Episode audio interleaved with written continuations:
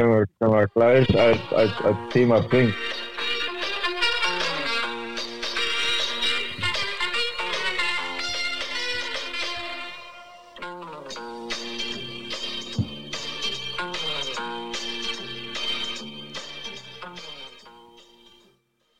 Und damit herzlich willkommen zum Studio Blau-Schwarz, dem unabhängigen Podcast rund um den ersten FC Saarbrücken. Genommen. Ähm, heute mal wieder in der gewohnten äh, virtuell, virtuellen Studio Blau-Schwarz Besetzung. Ich begrüße ein paar hundert Meter weiter den Jens. Guten Abend, Jens. Gutes, Servus. Und im Möbelhaus äh, im Ostviertel begrüße ich den lieben Peter. Guten Abend. Guten Abend, Julian. Und dann komme ich auch schon zu unserem Gast. Er ist die größte Gefahr für den saarländischen Sportjournalismus. Saarbrücken versinkt im Schmierfinkensumpf. Wir begrüßen den Alfred Draxler der lokalen Bildredaktion. Herzlich willkommen im Studio Blau-Schwarz, Daniel Fischer. Hallo. Genau. Ähm, ich hoffe, dir geht's Waren gut. das Zitate jetzt? War das äh, auf unserer Facebook-Seite oder was? Das, Oder aus dem Gästebuch oder woher? das habe ich zusammengeschnitzt. Ja, es war, nee, ich habe aus äh, Bild-Zeitungsartikeln äh, habe ich das äh, so zusammengeschnitzt. Okay. Steht das in der Bild über den Daniel oder was? Nee, über den Daniel stand jetzt nur unser, unter unseren Facebook-Artikeln oder unser, unseren kurzen Posts, äh, ja, ne, was dann so bei Bildredakteuren steht, gebt ihm Saures. Ne, das haben, haben wir uns direkt zu Herzen genommen und haben dir einen sauer gespritzten äh, mitgebracht. Herzlichen Dank dafür. Ja, sehr gerne. Ähm, bevor es losgeht, wir, äh, euch geht's allen gut. Ne? Corona äh, geht weiterhin noch an uns vorbei, weil wir uns aber auch so streng an die Regularien halten. Oder? Ja? Alles gut, alles gut. War eine gute Woche, oder? Kommen wir gleich zu. War eine gute Woche, ja? Ja, Ja. okay. Ja, auf jeden Fall. Also, jo. Ich würde sagen, wir starten mal direkt durch mit unserem Gast. Ähm, woher kommst du? Wer bist du? Du bist der Daniel. Wie alt? Sagst du dein Alter? Gibst du persönliche, machst du heute Abend persönliche Angaben oder bleibst du auf der professionellen Ebene? Total, ich bin 47. 47? Ja. Ich Okay. bin 47 Jahre alt, bin gebürtiger Saarbrücker. Äh, allerdings Ui. nicht hier aufgewachsen, erst seit 2004 wieder im Saarland. Und äh, habe das äh, Problem, was viele Saarländer haben, sie kommen immer wieder zurück. Ja, auch wenn sie nur die ersten drei Lebensmonate hier verbracht haben. Ne? Richtig. Irgendwo, das ist, äh, der, da, äh, David Fischer hat das mal gesagt, äh, die, die, der Nabelschnur aus äh, Gummi, hat er mal gesagt, habt ihr alle. Ja gut, er kommt aus dem Osten, ich weiß nicht, wie das da ist, aber hier ist es im Saarland so, dass man immer wieder zurückkommt. Da wird die Nabel, Im Osten wird die Nabelschnur äh, hart gekappt. Ähm, und du hast dann äh, das, was du jetzt, ähm, deine Profession hast du dann auch gelernt, ne? im Sinne von, du hast äh, Politik studiert und ähm, was hast du noch studiert? Du hast mir vor fünf Minuten gesagt, es hat gereicht, dass ich jetzt wieder vergessen habe, Sport. Ich habe Sport- und Politikwissenschaften studiert in Gießen und in Freiburg. Und, ähm, Jens schreibt schon, du musst ein bisschen näher ans Mikrofon, sonst. Mach Äh, ich, ge- ja, mach ich gerne. Ähm, und bin eigentlich, seitdem ich 16 bin, äh, so ein bisschen auf der journalistischen Schiene gewesen und äh, mit 19 dann eigentlich schon auch so viel als freier Mitarbeiter unterwegs gewesen. Wo hast du studiert? In Gießen und in Freiburg. Gießen und Freiburg. Ah, Ja. okay. und dann aber auch praktische Erfahrungen im Volontariat und Genau, ich habe erst angefangen bei einer kleinen lokalen Zeitung, äh, also über Bezirksliga zu schreiben. am Grevenbräuscher Tage. Das war die Wettauer Zeitung, aber es ist ungefähr ähnlich. Und ähm, dann war ich bei den etwas größeren Frankfurter Zeitungen und äh, bin dann irgendwann zur Bild-Zeitung gekommen. Ja, Äh, bist du hier zur Bildzeitung gekommen oder war das schon, das war schon vorher. war schon vorher? Wo? Dann in Hessen? Frankfurt, In Frankfurt bei, in der Bild Sport auch. genau. Bild Frankfurt. Okay, und dann hat sich hier äh, in Saarbrücken was aufgetan. Da hat sich hier was aufgetan. Es hieß dann, naja, wir machen eine eine Regionalausgabe auf. Ähm, bei dir im Lebenslauf steht, du bist in Saarbrücken geboren, willst du dann nicht äh, für ein halbes Jahr mal hingehen und eine Sportredaktion aufbauen? Am Ende des Tages sind aus diesen drei Monaten oder einem halben Jahr sind dann irgendwie jetzt 16 Jahre geworden. Okay, aber es steht jetzt auch keine Veränderung vor. Also du bereust die Entscheidung quasi. Nein, auf keinen Fall. Nicht. Wie gesagt, der Saarländer kommt immer wieder zurück und ähm, das habe ich dann auch getan. Okay, ich habe äh, eben gelesen, ich dachte, ich hätte gelesen, ihr hättet seit 2014 gibt es Bild, oder ist das Bild Saar, äh, Bild Saar Nein, die Bild Saarland gibt es seit 2005, seit April 2005 und es hat natürlich ein bisschen Vorlauf gebraucht, äh, hier ein bisschen was aufzubauen. Dann, dann werden dann Redaktionsräume gesucht. Das war jetzt nicht so ungefähr, äh, nicht, nicht unbedingt das, was ich machen musste, aber ähm, das ist dann natürlich mit einem gewissen Vorlauf verbunden und äh, deswegen war ich dann seit 2004 hier. Okay. Und ähm, bist du in der Zeit, äh, in der du dich ja auch mit dem FC beschäftigst, bist du äh, Fan geworden oder bist du FC-Fan? Ja, Saarbrücken ist ja ein Verein, der extrem fängt. Also er ist ein Verein, der, ähm, der einen gefangen nimmt, wenn man, wenn man sich mit ihm beschäftigt. Und irgendwo lernt man dann natürlich Leute kennen, die, ähm, die einem sympathisch sind, äh, die, mit denen man dann auch Zeit verbringt. Und natürlich mag man dann den Verein auch sicher. Also nee. Doch. Also, Also ähm, ich habe wenig, ich hab wenig Menschen beim ersten FC Saarbrücken kennengelernt, die ich nicht mag. Nee, bi- bist du, äh, nee, bist, bist du Fußballfan, ja. Ne? Oder hast du, äh, äh, hast du Hast jetzt, du selber gekickt? Ich habe selber selber Fußball Fußball gespielt? gespielt, ja. Position? Ich war im Mittelfeld. Also wenig laufen, äh, viel aufs Tor schießen. ja, der Peter hat, vielleicht müssen wir das mal dazu sagen, Ist, ne? Genau. Was denn? dass, äh, mit, da, mit, mit Fußballspiel, weil ich, ähm, ich kenne den, den Daniel ja auch äh, aus, aus der bunten Liga, wo du, ich weiß nicht, ob, äh, du auch schon gegen Julian gespielt hast. Ähm, der hat ja auch, also das ist ja so sozusagen die, die Keimzelle des Podcasts, die, die bunte Liga in Saarbrücken. Ähm, aber da warst du ja Stürmer und zwar äh, auch mit wenig Buden gemacht. Ja, Peter, wir waren aber äh, da auf dem Kleinfeld unterwegs und da musst du entweder hinten oder vorne spielen. Und dann war ich halt vorne. Okay. gut, ich hab's noch, ich war im Tor, ne? Auch im Kleinfeld war ich im Tor. Und äh, von daher Leute, ja. ganz gemütliche äh, Kugel geschoben da in der bunten Liga. Aber auch da äh, war zur Verwunderung meiner Mannschaftskollegen immer das äh, Trikot äh, durchgespitzt. Ne? Äh, das, Jens, ne? das glaubt einem ja keiner, dass Julian man da auch. Um noch, das, um, um noch einmal auf, auf, auf die bunte Liga zu kommen, den Julian unterschieden hat von den anderen Torhütern, nicht jetzt so unbedingt, so, aber das war der Einzige, der rausgekommen ist und sich so entgegengeworfen hat. Das kannte man sonst gar nicht. Man konnte eigentlich bis zur Linie laufen, wenn es irgendwie von Abwehrspielern gab. Aber der Julian ist rausgekommen und der ist ohne Rücksicht auf Verluste immer in die Beine gesprungen. Das gut, ist ihr habt so, ja bei- äh, Ihr habt ja auch bei Mannschaften gespielt, die einen Torwart hatten. Aber bei uns wurde es ja ausgelost dann immer. Ah, okay, ja gut, das waren die bitte. Eckschwalben. Ähm, aber du, also hast du aus Frankfurt eine, eine, eine, ein Fußball-Fantum mitgebracht? Also bist du von bist du Eintracht-Fan oder bist du, hast du irgendein Ich bin, ich habe ich hab irgendwann in der Jugend mal bei Eintracht Frankfurt Fußball gespielt und äh, musst bin deswegen, so ein bisschen näher. bin deswegen so. natürlich auch ein Fan von der Eintracht. Ähm, wobei ich jetzt sagen muss, ich freue mich immer noch, wenn sie gewinnen. Ich freue mich tatsächlich ein bisschen mehr, wenn Saarbrücken gewinnt. Sehr schön. Das, das hören wir doch gerne. Ähm, also, okay, ich, ich nehme das mal als, du bist äh, FC-Fan. Ne? Ich meine, gut, das ist ja wirklich so, wenn, wenn man tagtäglich ähm, mit dem Verein und äh, ja in irgendeiner Weise auch für den Verein arbeitet, ist es, äh, wäre es ja auch ein bisschen unglücklich, äh, wenn du die jetzt richtig kacke finden würdest. Ne?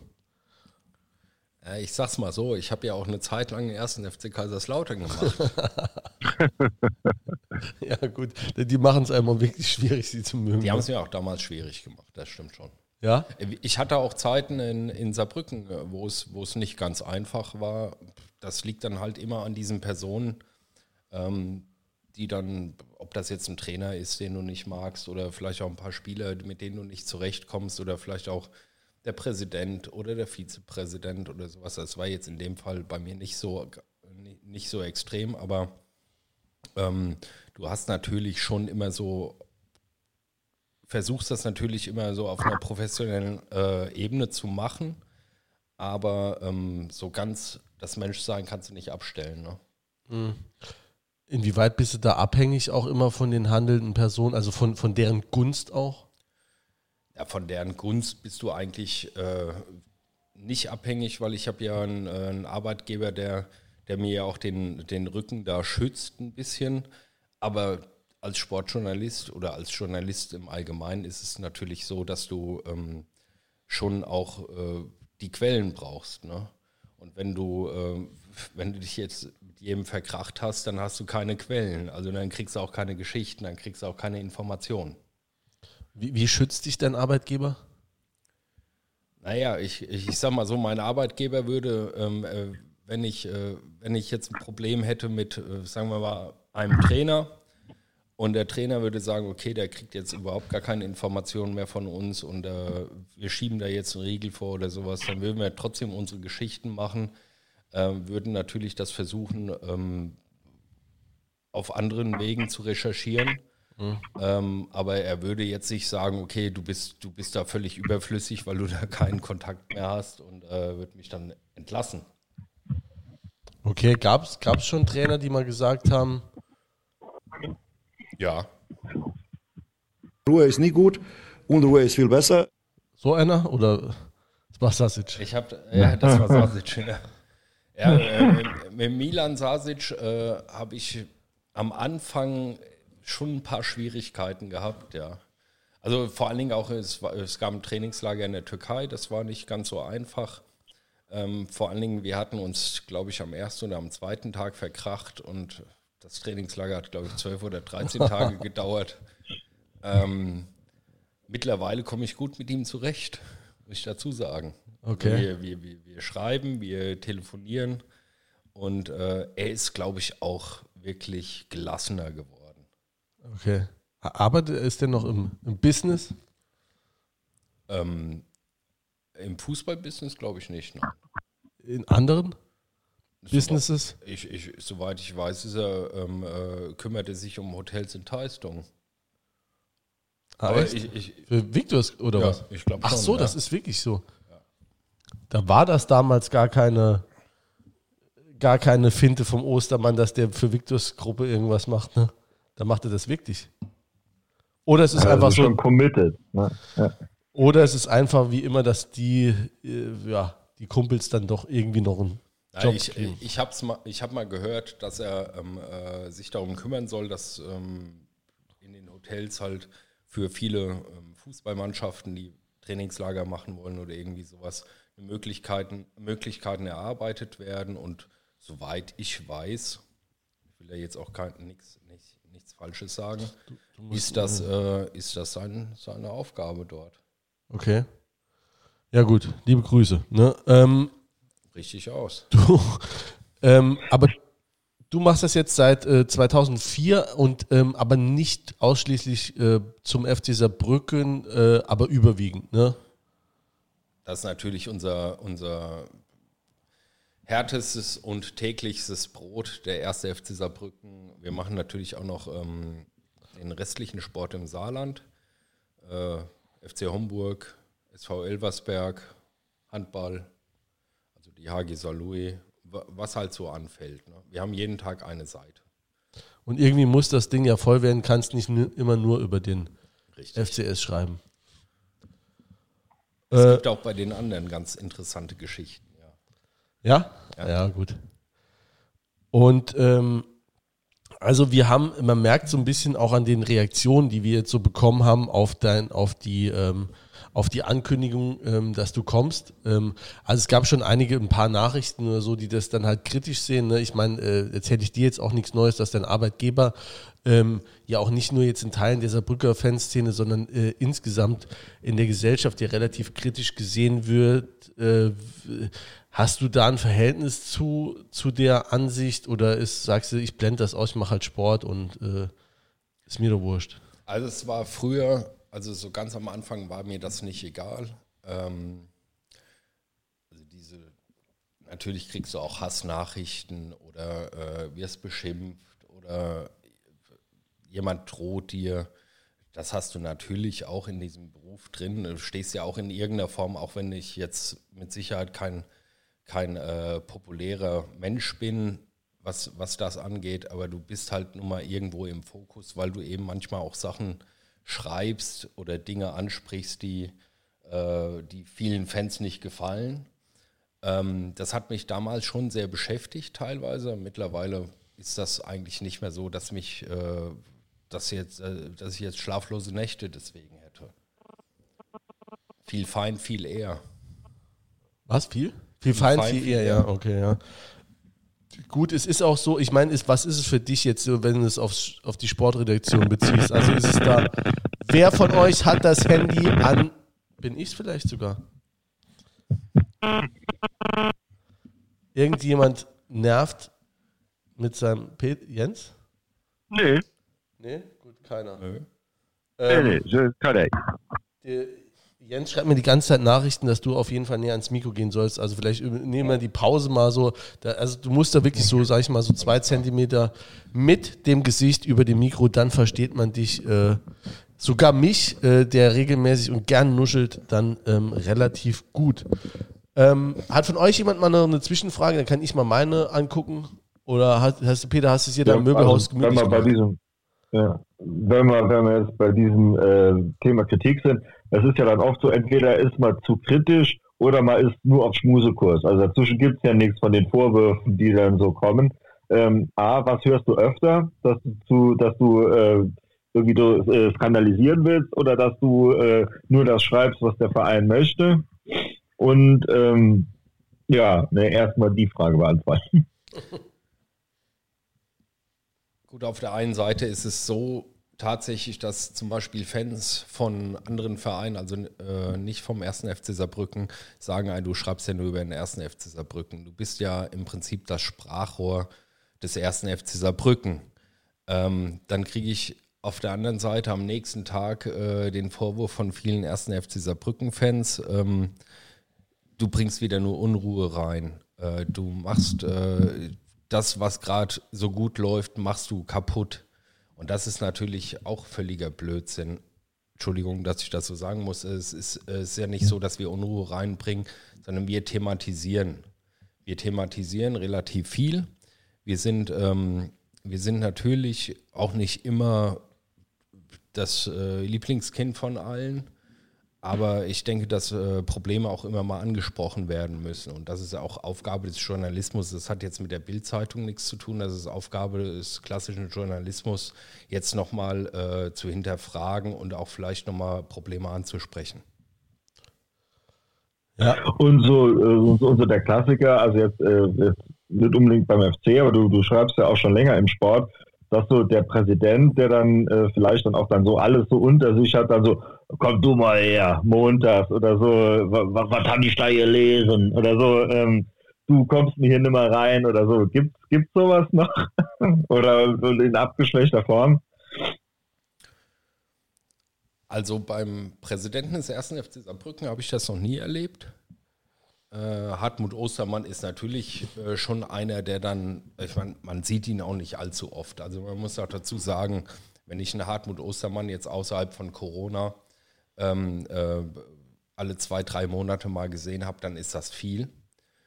Natürlich ist man im Kontakt, man schreibt auch miteinander oder man, äh, man, man, man, telefoniert auch mal miteinander.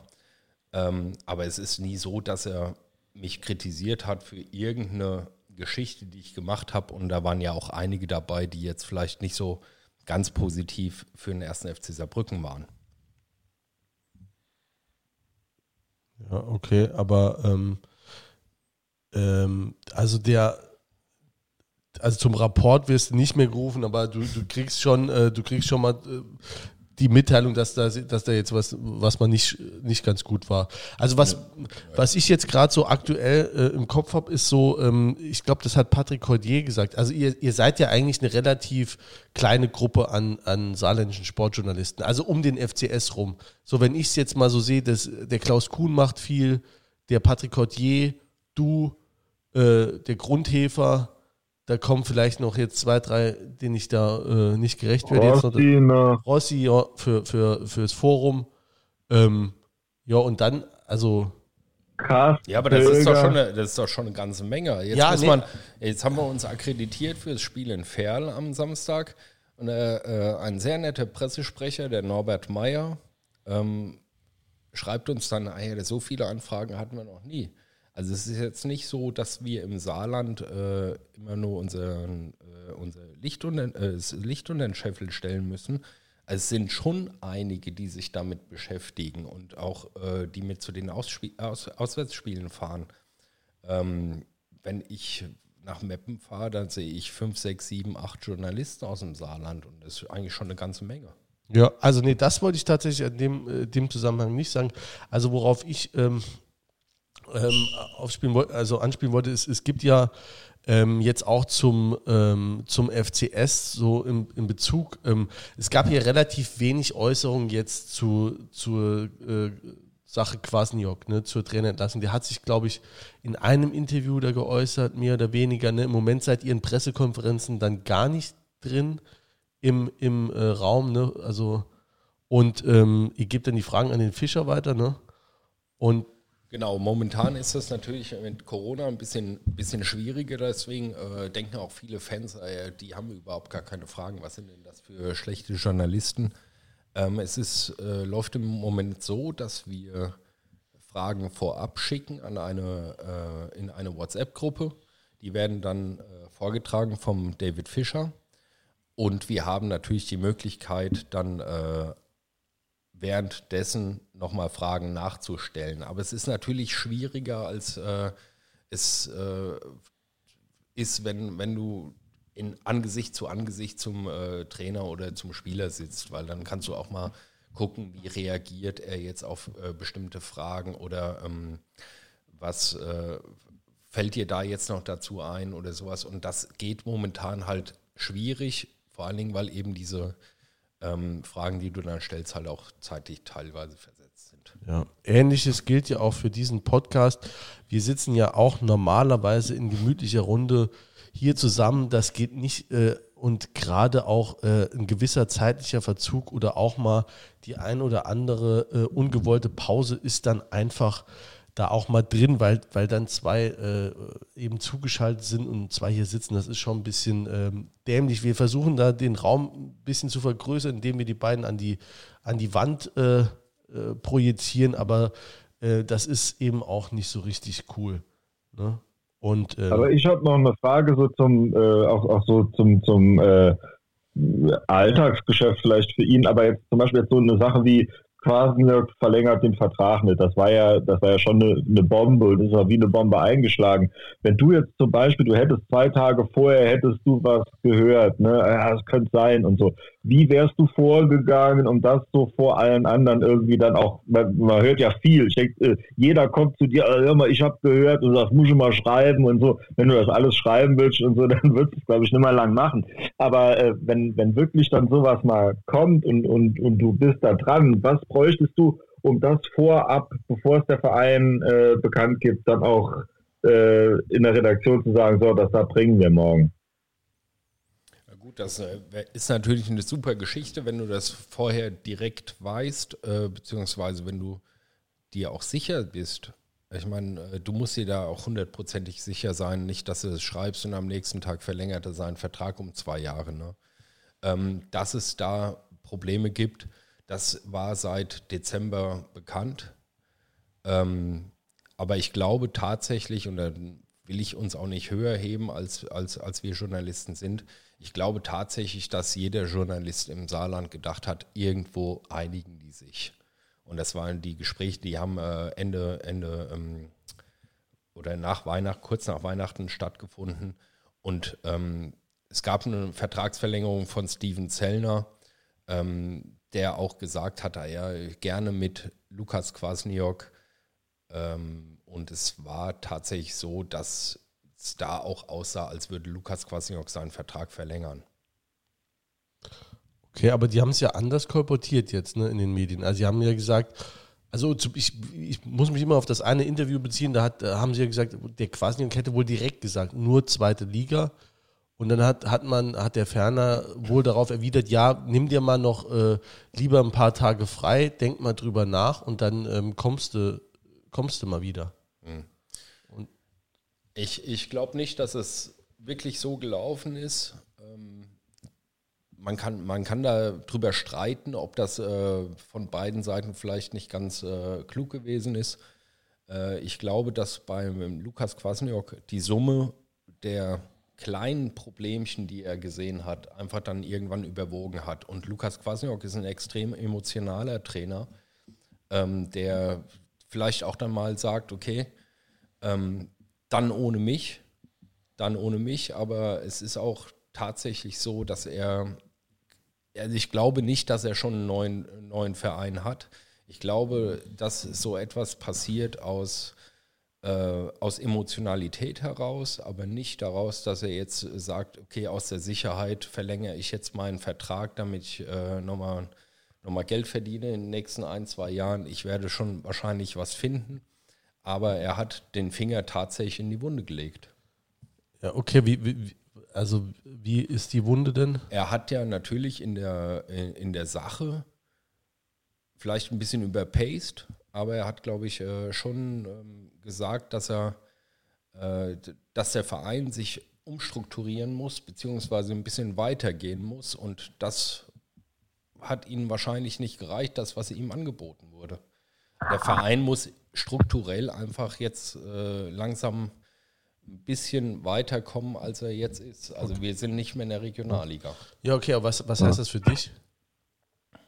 Ja, es waren so Kleinigkeiten. Es waren, glaube ich, beim Lukas Kwasniok Kleinigkeiten. Er hat es mir irgendwann mal gesagt, äh, oder auch im Gespräch mit, mit Kollegen hat er es mal gesagt, äh, vor vier Monaten ist sein Laptop kaputt gegangen und dann hat er gefragt, ah ja, wie sieht denn das aus, kriege ich mal einen neuen Laptop? Und dann äh, hieß es ja, früher ging das auch ohne.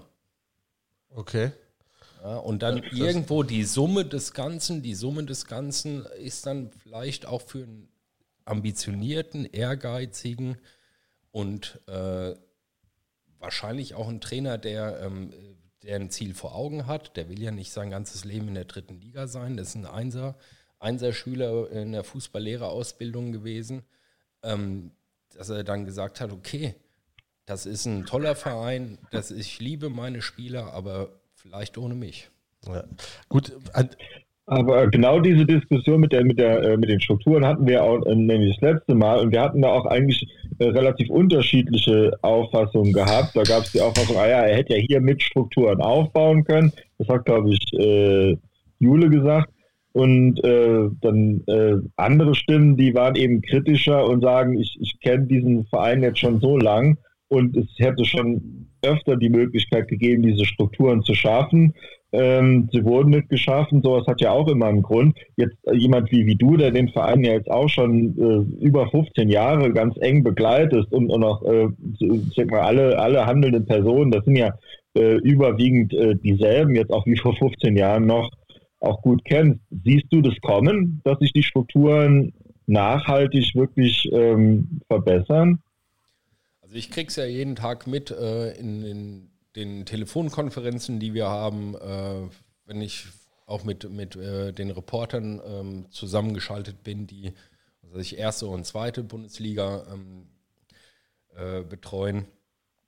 Die Strukturen sind schon anders. Also da hat Saarbrücken tatsächlich Nachholbedarf es ist jetzt nicht, äh, wir, sind, wir sind ein Verein, äh, man muss ja einfach so ausrechnen. Wir haben in Deutschland ungefähr 80, 82 Millionen Einwohner. Wir haben im Prinzip 36 Profiklubs in, in ersten und zweiten Bundesliga. Da muss man eigentlich rechnen, zwei Millionen, du brauchst ein Einzugsgebiet von zwei Millionen Menschen. Ja, wenn du in der ersten oder der zweiten Bundesliga spielen möchtest. Das ist nicht ganz einfach. Es gibt natürlich diese Ausnahmen wie jetzt Hoffenheim oder sowas, die viel mit, mit Geld machen, aber auch natürlich mit einer klugen Strategie, die sie einfach verfolgt haben. Oder Leipzig, das ist äh, trotzdem eine, natürlich eine Millionenmetropole. Ähm, du musst als Verein, der im Prinzip auf eine Struktur oder auf eine Fanbasis von immer Saarland knappe eine Million äh, ähm, äh, zählen kann, musst du einfach ein bisschen weiter, denken. Was kann ich machen, damit ich außergewöhnlich bin?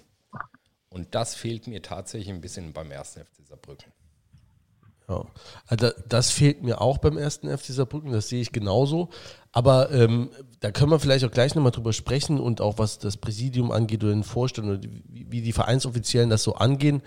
Ähm, aber jetzt so äh, bezogen auf diese Personalie Kwasniok, äh, bleibe ich dabei, also ne, gut, ich muss jetzt meine Meinung nicht nochmal siebenmal wiederholen, aber ähm, war, oder kannst du dir vorstellen, dass das denn für den so dramatisch war, dass das jetzt tatsächlich zu, die, zu dieser Entscheidung auch geführt hat? Oder äh, denkst du, also ich liebe die Mannschaft, ne? Also das ist ja so eine Aussage, ich liebe meine Mannschaft, ich, ne, ich brenne hier für jedes Spiel. Ähm, schaffe ich das noch dann ein Jahr äh, länger oder, oder sehe ich hier wirklich, ist alles so scheiße und die Entwicklung äh, ähm, so dermaßen, stagniert so dermaßen, dass ich da wirklich sagen muss, nee, Cut. Und dann frage ich mich auch, was hätte sich dann jetzt mit einem Aufstieg, bei dem er in dem Fall hätte er ja weitergemacht, was hätte sich denn strukturell für ihn im Falle eines Aufstieges dann äh, geändert? Da wäre es doch notwendigerweise so gewesen, dann wären wir den Strukturen, die dann in der zweiten Liga herrschen, wären wir doch noch viel weiter hinterhergelaufen. Du hast recht. Äh, ich glaube, dass Lukas Kwasniok in dieser Entscheidung oder auch in dieser Begründung seiner Entscheidung ein bisschen schlecht beraten gewesen ist, ähm, weil er ja tatsächlich am Anfang der Saison immer gesagt hat, äh, wir sind ein Aufsteiger, wir müssen demütig sein. Äh, die zweite Liga, wir sind von der zweiten Liga so weit entfernt wie der Mond von der Sonne, äh, um dann zu sagen, okay, im Fall des Aufstiegs verlängere ich meinen Vertrag. Das ist tatsächlich äh, ein bisschen fragwürdig gewesen. Ähm, auf der anderen Seite hat er jetzt nochmal einen Impuls gesetzt. Ich meine, seitdem er das gesagt hat, haben, hat die Mannschaft sieben Punkte geholt. Und wie gesagt, ich habe vorhin zufälligerweise Niklas Schipnowski noch getroffen. Der sagte, also, gucken wir mal, was in Ferl geht. Und dann haben wir drei Heimspiele. Und dann schauen wir nochmal. Ne? War das der Aufstiegsschwur? Ich würde nicht Aufstiegsschwur sagen. Ich schreibe das nur. Ist das, ist, siehst du das äh, im Übrigen jetzt, bevor wir nochmal gleich darauf, ist das so Stilelement von, von dir, oder ist ja nicht von dir, sondern hast du ja nicht erfunden, von, von der Bildzeitung, dass man einfach, ich sag mal, ein bisschen auch äh, noch eine Schippe draufpackt auf das, was tatsächlich war? Natürlich. Natürlich. Also nicht eine Schippe draufpacken zu dem, was war, sondern ich meine, du musst natürlich, das ist aber klassisch in, im Journalismus, du musst natürlich mit einer, mit einer Schlagzeile beziehungsweise mit einer Überschrift fängst du natürlich Leser. Du möchtest ja, dass die Leser deinen Artikel lesen. Und ähm, kommt manchmal nicht gut an, aber du fängst die Person damit und äh, es ist, stehen ja auch keine Unwahrheiten in der, in der Überschrift drin. Also ja, Unwahrheiten wahrscheinlich ja schon. Ne? Also wenn du, wenn du aus einem, ich weiß nicht, was da war, aber wenn du da einen Aufstiegsschwur zum Beispiel draus machst, ne, das war, ich habe es jetzt nicht mehr gefunden heute Abend, ähm, dann ist das ja, ne, dann ist das ja eine Unwahrheit. Es gab ja keinen Aufstiegsschwur, sondern die haben mal gesagt, ja, es ist ja vielleicht ganz geil aufzusteigen. Ja, wie würdest du es denn nennen? Ähm, es wäre ja, mal, wär mal, ganz geil aufzusteigen. Ähm, ja, gut, müsste ich jetzt, ich bin ja, ich bin ja äh, kein Journalist, ne, müsste ich jetzt drüber nachdenken, ob wie ich dann. Rechtsanwalt. Also ja, genau. Ja jetzt auch nicht so. Ich muss ja aber keine dezenten, bei mir heißen Überschriften äh, äh, äh, Zulässigkeit und Begründetheit, ne? Da muss ich jetzt keine, muss ich mir nicht so viel äh, ausdenken, ne?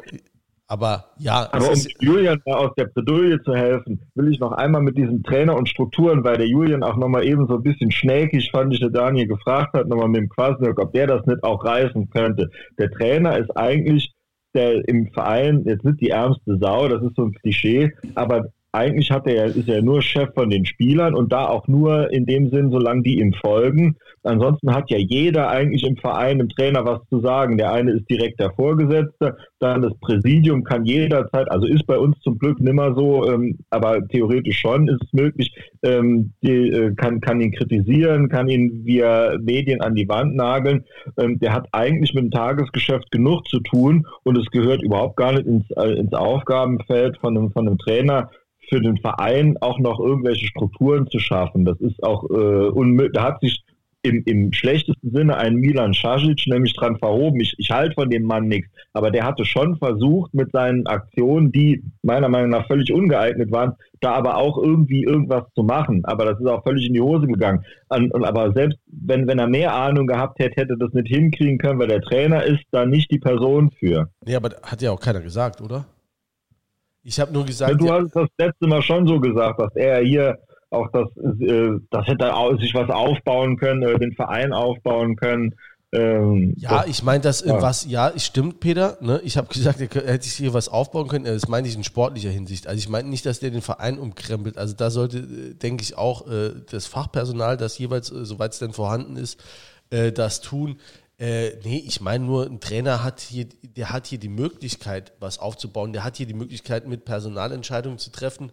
Und ähm, hätte meines Erachtens die Möglichkeit, ich bin nur davon ausgegangen, ähm, aus der rein sportlichen Hinsicht, dass wir für die vierte Liga zumindest äh, okay Strukturen haben, was das Sportliche angeht. Und ähm, dass die jetzt nicht, dass die ein bisschen schlafen da oben, ist auch klar, aber dass die jetzt die Strukturen sich jetzt nicht innerhalb von ähm, zwölf Monaten äh, komplett um 180 Grad wandeln. Ja, aber Julian, du hast sechs Jahre versucht, aus dieser vierten Liga rauszukommen dann musst du irgendetwas anders machen als vielleicht noch gleich gute Vereine in dieser Liga. Und ähm, es gab auch gute und bessere Vereine in dieser Liga, zumindest sportlich. Äh, wenn du siehst, dass damals dann Mannheim geschafft hat äh, vor Saarbrücken. Ähm, du musst einfach versuchen, irgendwo an Stellschrauben zu drehen, dass du aus dieser Liga rauskommst. Und dann muss man auch nochmal sagen, Hartmut Ostermann, der ja immer sehr in der Kritik ist, ähm, hat sechs Jahre lang Millionen da reingesteckt, damit das klappt. Ja. Und äh, irgendwo ist es dann auch mal ähm, vielleicht an der Zeit äh, zu sagen, ja, wir müssen Dinge verändern, um Erfolg zu haben. Und es geht nicht immer mit einem weiter so. Ja, äh, aber also das ja, also aber das ist ja gerade der Ostermann wäre ja, ist ja Präsident, der wäre ja der erste Mann an Bord, der Veränderungen auch mit durchführt. Also ich bin, also ich bin der Erste, vielleicht verstehen wir uns komplett falsch.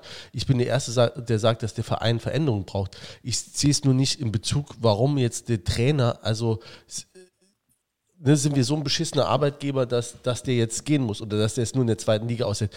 Da sehe ich einfach die Verbindung nicht so. Dass wir grundsätzlich ein strukturelles Problem haben, da bin ich komplett, da bin ich beim Carsten Pilger, da bin ich bei dir.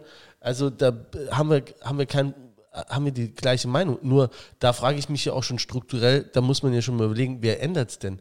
Wer ist denn da, wer es ändern soll? Der Vizepräsident oder wer? Der Präsident, der alle drei Monate hier äh, reingeschwebt kommt oder der Weller, der noch einen Fax der Empörung hier äh, in der Gegend rumschickt, wegen jedem äh, Scheiß, will ich mal sagen.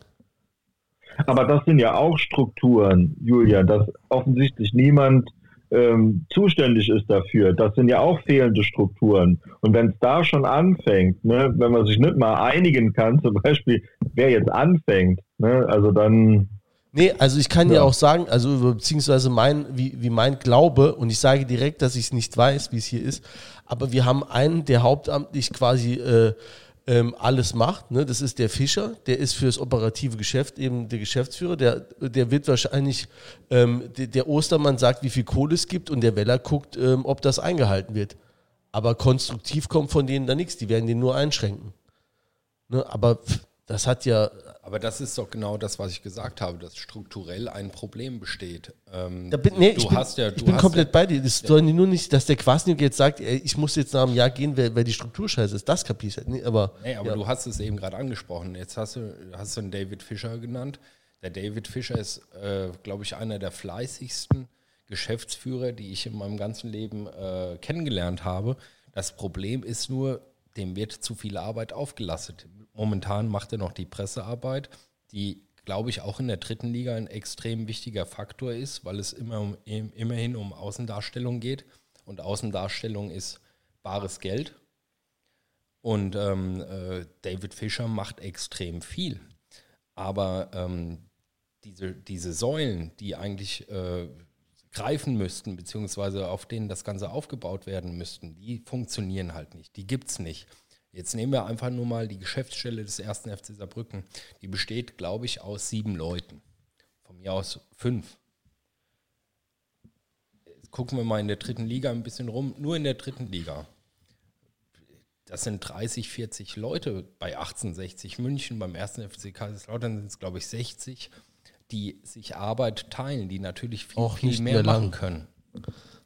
Weiß man nicht. Weiß man nicht. Aber das ist einfach, es ist strukturell einfach zu wenig, was da ist. Ja, gut. Also aber das, in jedem Unternehmen und wenn du mal guckst, um wie viel Geld es auch geht, auch in der dritten Liga, ne, da reden wir schon von einem größeren Unternehmen auch jetzt in der freien Wirtschaft. Und dann glaubst du nicht, dass ein Unternehmen, wo es wirklich auch um Millionenbeträge geht jedes Jahr, dass die nicht sowas haben wie Organisationsentwicklung, Unternehmensstrategie, überlegen, was, was wollen wir denn nächstes Jahr, übernächstes Jahr, in fünf Jahren und was braucht es denn da hinzukommen? Das macht natürlich nicht, sagen wir mal, der Abteilungsleiter von in, in, die, in dieser Firma so nebenher, neben seiner normalen ich bin Arbeit. da komplett sondern da bei gibt's euch, ne? extra Leute, die das Ich machen. bin da komplett ne? bei euch, nur dann würde ich darum bitten, dass wir das Thema äh, Kwasniok äh, verlassen, weil äh, genauso wenig wie der diese Strukturen verändern kann, ne, also was jetzt Pressesprecher angeht, da dürfte er wenig drunter leiden, da leiden wir oder leidet die Öffentlichkeit, die ihr drunter als, oder, oder du vor allem, dann auch als Journalist ja mehr drunter äh, als, als die Öffentlichkeit und vor allem als ein Trainer. Also wenn man das Strukturgespräch, das können wir gerne aufmachen hier an der Stelle, das finde ich auch in Ordnung. Ähm, nur ich finde, dass der Quas, also das in Bezug jetzt zum Kwasniok äh, zu sehen, dass, dass das jetzt alles äh, schuld soll, äh, sein soll, da habe ich, also bleibe ich auch dabei, äh, wenig Verständnis. Ähm, vielleicht noch zum Kwasniok, bevor wir wieder äh, uns strukturell äh, den Themen widmen.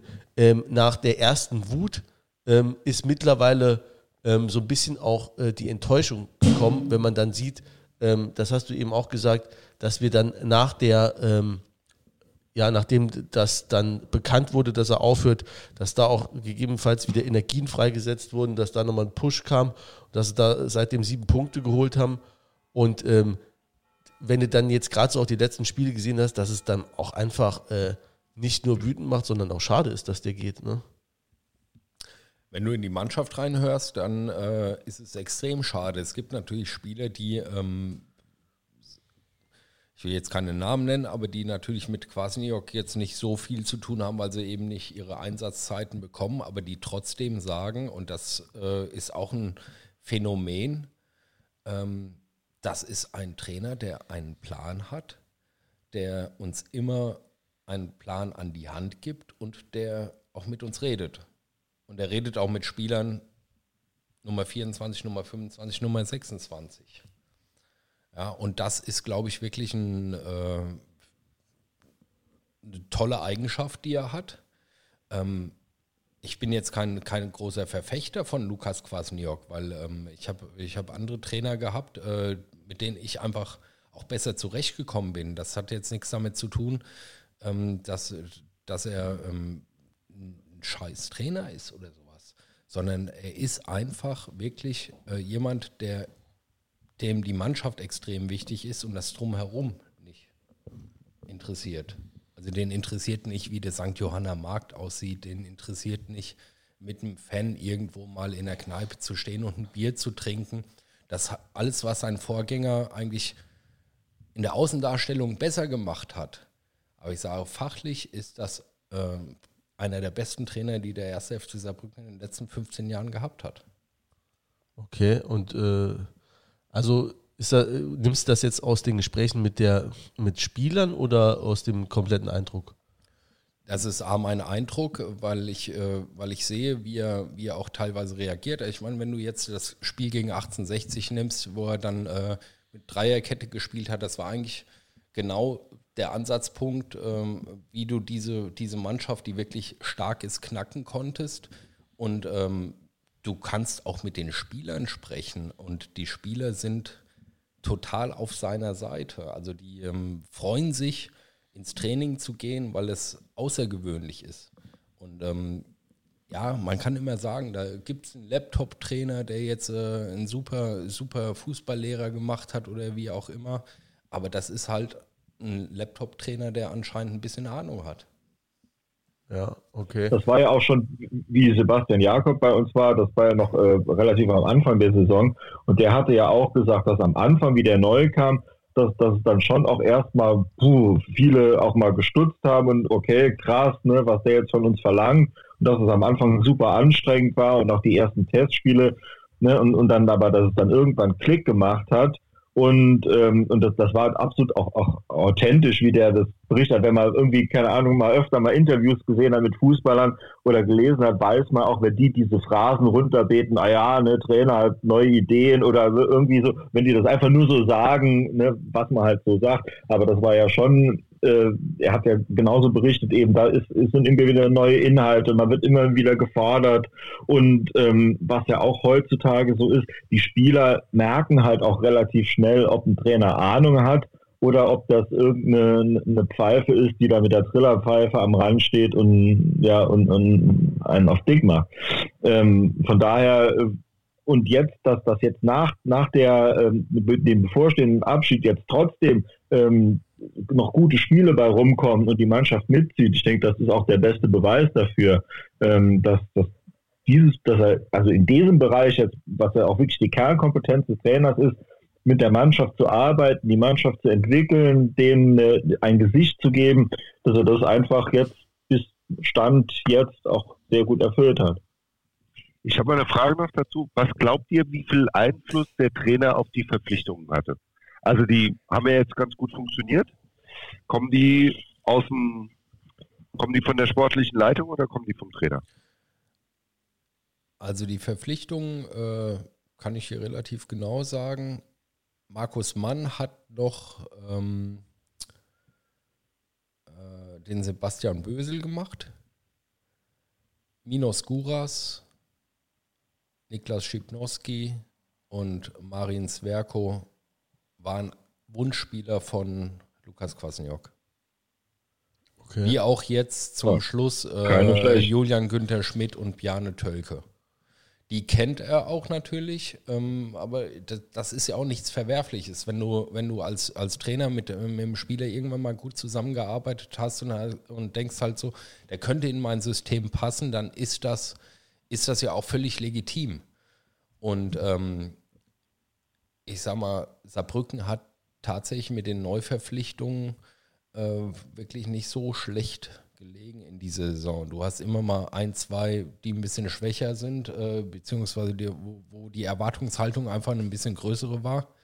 Nehmen wir jetzt mal Maurice de Ville oder sowas. Die Erwartungshaltung ist ein bisschen größer, aber ich glaube, ähm, der kommt auch noch. Mhm. Okay. Und ähm, wie siehst du da die, die Rolle vom, vom Luginger? Also. Jürgen Luginger ist natürlich äh, eigentlich schon in der, äh, in der Phase gekommen, wo das Grundgerüst eigentlich stand. Und ähm, ja, er muss sich noch ein bisschen reinarbeiten. Also als Sportdirektor. Aber spinnen wir, spinnen wir jetzt mal weiter, ne? Ähm, jetzt äh, klar, wenn du einen Trainer hast, wie jetzt Kwasniok, der dann auch sagt, äh, den und den hätte ich gern und kann das begründen und dann kann natürlich dann Luginger sagen, ah ja, okay, da hast du mein Okay, geh mal damit, wer es auch immer absegnet. Ähm, wir wissen ja jetzt noch nicht, wer neuer Trainer wird. Wenn das allerdings dann ein Trainer ist, der sich da selber erstmal reinfinden muss und Luginger muss sich da auch noch reinfinden und aber irgendwann müssen aber die Leute mal verpflichtet werden. Ähm, das sind so Sachen, da, da äh, kriege ich direkt Puls. weil ich denke, oh, dann ist man zu spät dran oder, oder holt irgendwie Leute, die nicht reinpassen. Dann kommt eh so ein Vakuum, weil, wie gesagt, ein Trainerwechsel ja kommen muss. Oder gibt es da noch eine Mini-Hoffnung?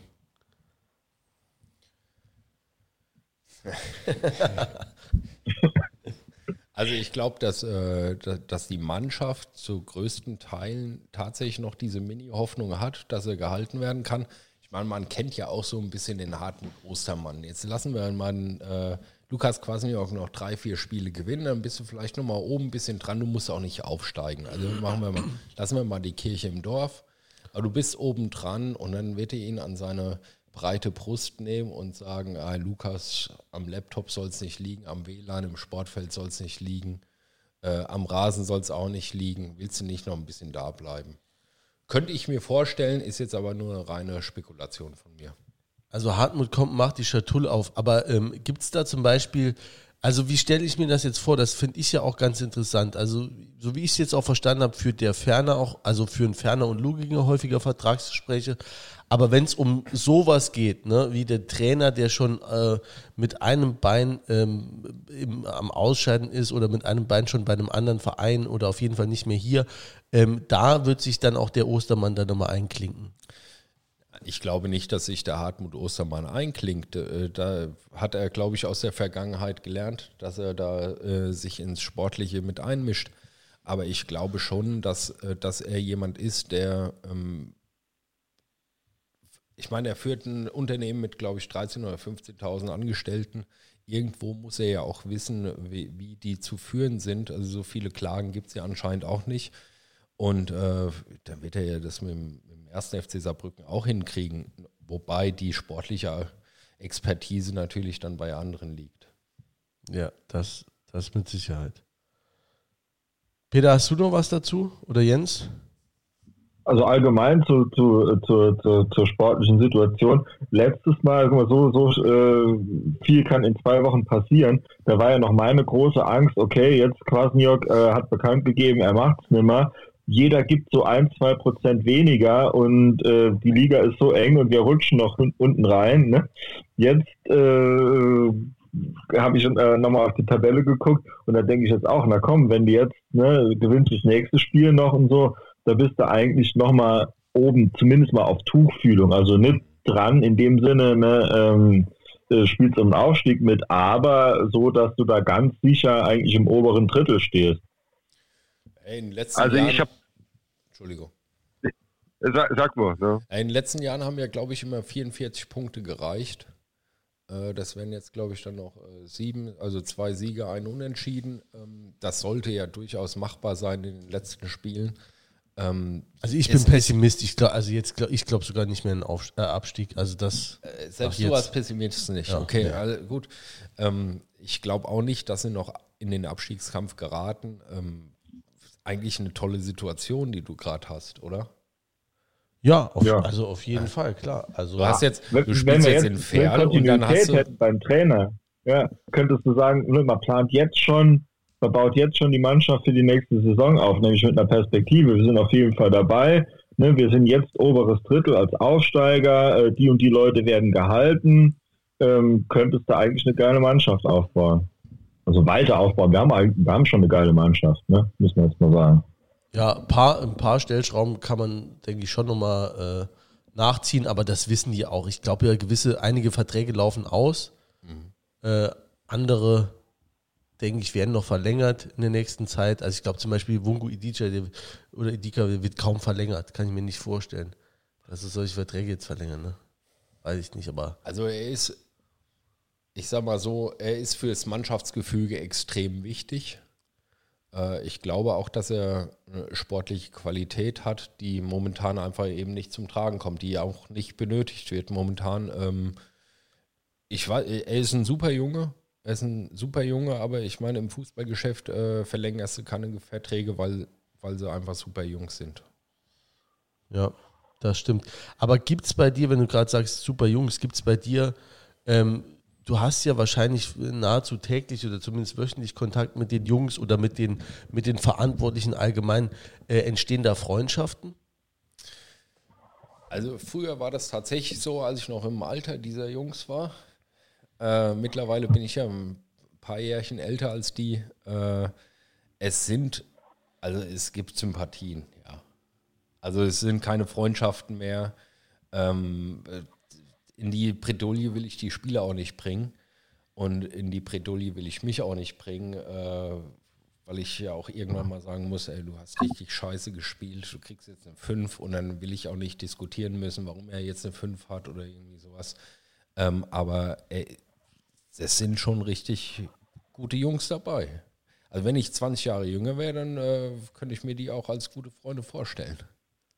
Oder, oder jetzt äh, Offizielle wie Luginger oder der, oder der Trainer, wenn jetzt, ich sag mal, Lottner war ja auch ein äh, sehr nahbarer Typ. Äh, bist du mit dem äh, gut ausgekommen? Ähm, Dirk Lottner bin ich sehr gut ausgekommen. Äh, auch mit Jürgen Luginger bin ich früher sehr, äh, eigentlich immer noch gut ausgekommen. Also Jürgen Luginger und ich waren ja jahrelang Nachbarn, als wir noch in Frankreich gewohnt haben.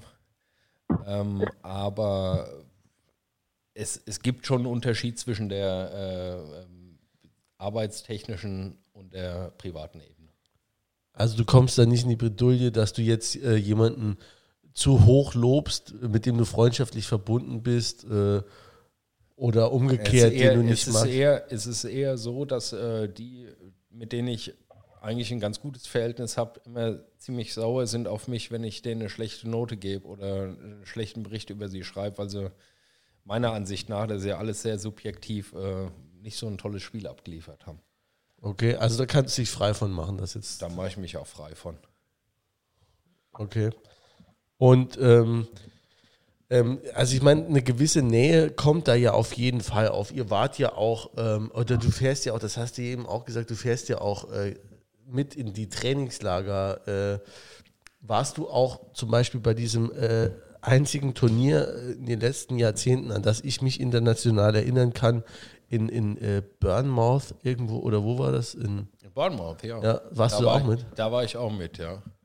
das Das Turnier war- haben sie- war? Es war äh, großartig. Das hatte damals der, übrigens der Ponomare von Uerdingen, der hatte das organisiert. Der war damals Hauptsponsor von, äh, von, von Bournemouth. Das war damals ein Drittligist. Ich bin in dieses Stadion reingekommen und habe gedacht, scheiße, ist das ein geiles Stadion ähm, für einen Drittligisten. Und äh, die waren alle total nett. Ich habe auch so ein bisschen, äh, ich habe auch eine Zeit lang in England gewohnt, also ich kannte so diese Mentalität so ein bisschen. Und ähm, da waren ja dann, da standen wir dann abends an der Theke im Marriott Hotel in Bournemouth, das ist so schön auf den Klippen da. Da war dann der Reinhard Klimt noch dabei, der dann mit äh, Ponomarev so ein bisschen Wodka getrunken hat. Ich musste ihn dann auslösen äh, weil, weil er kein Geld dabei hatte. Und dann kam irgendwann Paul Gascoigne dazu. Der war irgendwie so der, ich, ich weiß nicht, ob das so der, der Anchorman von, dieser, von diesem Turnier war.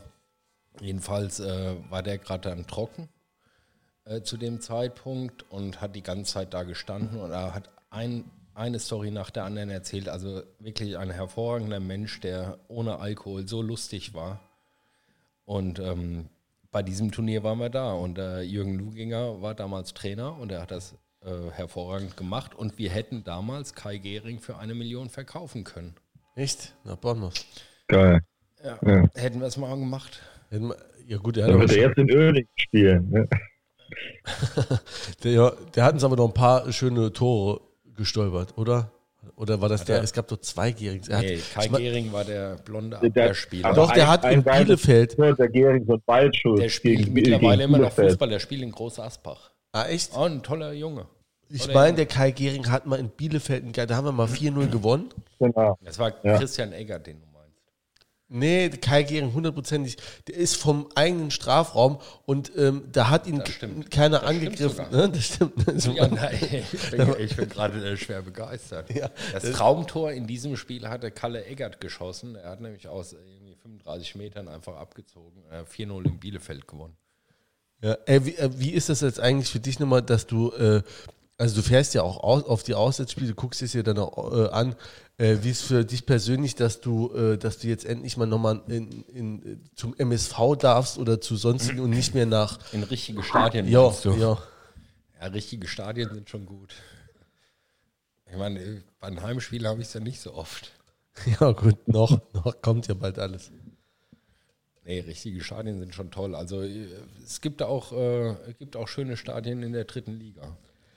Ja, das, aber ich meine, du, äh, also hier im Ludwigspark, du äh, hast ja, das hast du ja uns voraus, du, du warst ja schon wenigstens mal da. Ähm, und äh, so wie ich es gesehen habe, ich meine, ihr fläzt da oben im Pressebereich ne, auf äh, Ledersesseln ne, oder wie, wie sieht es da aus da oben im Ludwigspark? Wie sieht's aus? Also wir sitzen, wir sitzen relativ äh, klein. Also ich bin 1,85. Kollege Cortier ist, glaube ich, 1,88. Ich glaube, der Einzige, der reinpasst, ist der Kollege Dominik Rossi, weil der 1,70 ist. Nee, Quatsch, der ist 1,75, aber der, der, der kann da ganz gut sitzen. Also für uns ist es relativ eng an den Knien. Okay. Aber äh, Also es ist kein Luxus. kein Luxus. Und es wird auch kein Champagner gereicht und äh, Schnittchen und sowas haben wir nicht da. Im, im Businessbereich gibt es ja auch schon ein paar Schnittchen, oder? Im Businessbereich habe ich noch nie erlebt, äh, weil während Corona der immer noch zu Ach ist. so, ja, Corona, ja, ist immer noch so. Vielleicht irgendwann mal. Ich weiß nicht, ob für die Presse da ein Schnittchen gibt, aber das ist auch nicht der Grund, warum wir da hingehen. Die, die übrig bleiben, die, Die, die werden dann übrig nachher. bleiben, die kriegen wir dann Die nachher irgendwann mal, bevor sie weggeworfen werden. Ähm, hast du eigentlich schon gesehen, hat der, also das ist zum Beispiel auch wieder so eine Frage, die so halb ins Strukturelle reingeht. Ähm, hat der FCS also als Mieter da schon mal irgendwas gemacht, also mal ein Wappen irgendwo aufgehangen oder sowas? Äh, Ähm, stellst du mir jetzt eine gute Frage. die erste führt an. Nee, ich glaube, dass da keine Wappen vom 1. FC Saarbrücken hängen. Aber das ist, glaube ich, auch, äh, 1. FC Saarbrücken ist Mieter und ich glaube, die haben auch momentan andere Probleme, äh, als da irgendwelche FCS-Wappen aufzuhängen.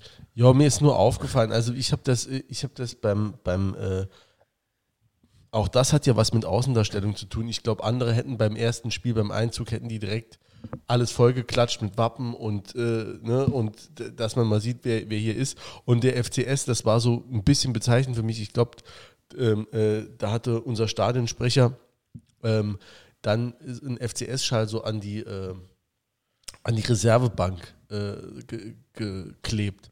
Und das war so das Einzige, äh, Ja, was, das sehe ich nicht von da, wo ich sitze. Also kann ich dir nicht sagen. ja, gut. Das war das Einzige, was ich gesehen habe. Ja. Aber okay, aber im Stadion, wenn du nochmal reinkommst, kommst du insgesamt, also kommt dir insgesamt klar oder was ist deine, was ist deine Ansicht dazu?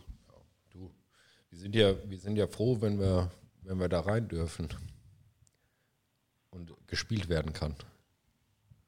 Lass uns mal gerade noch beim Stadion, weil äh, äh, 16 Jahre oder 17 Jahre äh, FC begleiten jetzt hier heißt ja auch äh, mindestens genauso lang diese Erststadion-Diskussion, dann äh, Abriss, äh, Umbau, Neubau, wie auch immer. Äh, gib uns da mal einen kurzen Abriss äh, aus deiner Sicht, äh, wie das Ganze gelaufen ist. Oh, das ist ein langes Thema. Es ist auch kein schönes Thema. Ähm, als das letzte Spiel gegen äh, äh, im, im Ludwigspark, im alten Ludwigspark war, war, glaube ich, gegen Steinbach damals 4 zu 0 gewonnen. Irgendwann im, nagel mich nicht fest, Dezember 2015, 2016. Ich weiß es schon gar nicht 15. mehr. Und dann, 15. Genau. Und dann, ähm, und dann geht man irgendwann mal da raus und sagt, oh, das war jetzt was Historisches. Das war ja auch richtig langweilig, dieses Spiel. Also du hast ja relativ klar gewonnen. Und hast gesagt, ah ja gut, jetzt anderthalb Jahre ähm, und dann bist du wieder da. Dass sich das so lang dann zieht, ist natürlich eine absolute Katastrophe. Muss man ganz ehrlich sagen. Das war ähm, aber auch nicht das Problem des ersten FC Saarbrücken. Das ist einfach ein äh, Ja. Problem Ja. der Stadt gewesen, ähm, die A, alles viel billiger haben wollten, viel günstiger haben wollten, die einfach äh, nur im, im Saarland sagt man geknaubt. Es wurde halt viel geknaubt und äh, ich hatte dann äh, das, das Glück, in Anführungszeichen, dass unsere Redaktion natürlich äh, auch äh, in, dem, in dem Gebäude sitzt, wo das Baudezernat sitzt. Und ich habe damals die ähm, Baudezernentin relativ häufig im Aufzug getroffen. Äh, sie hat mich kaum angeguckt. Äh, ich hatte immer das Gefühl, dass es wichtiger ist, in irgendeinem Stadtteil einen Briefkasten aufzuhängen, als dieses Stadion fertig zu bauen. Und ähm, jo, das hat man jetzt gesehen. Und äh, jetzt haben wir da ein Stadion, was nett ist, aber für das Geld einfach, sorry, richtig scheiße. Hm. Ist die, ist die Kritik der Fanszene da, die, ähm, die aktuell kommt und in der Stadt äh, auch hängt, äh, auf diversen Wegen plakatiert ist, ist die äh, richtig, ist die angebracht? Kritik ist immer angebracht. äh, Es kommt immer ein bisschen drauf an, äh, wie die Tonlage ist. Und ich fand, äh, ganz ehrlich, die Tonlage, wie sie in den letzten, letzten Wochen auch durch die ähm, äh, auch Medien gegangen ist, also nicht nur bei mir, sondern auch, wie sie auch in der Stadt sichtbar war, war für mich einfach ein bisschen übertrieben. Ähm, also meinst du jetzt das äh, Sarg? Sarg ja, ging, ging meiner Ansicht nach gar nicht. Ja, also, also sind sie jetzt aber ja auch gewisserweise zurückgerudert, ne? Weiß ich nicht. Ja, haben nochmal Banner aufgehangen. Also es äh, war dann, äh, das stand dann drauf, äh, Sarg war zu hart, stimmt, Schrott ist das Millionengrab. Da ja. haben sie nicht ganz unrecht. Ja, also das ist äh, zumindest mal, das ist jetzt keine, keine äh, weitreichende Entschuldigung, aber zumindest ähm, hat man, ist, ist man da nochmal zurückgerudert. Ne?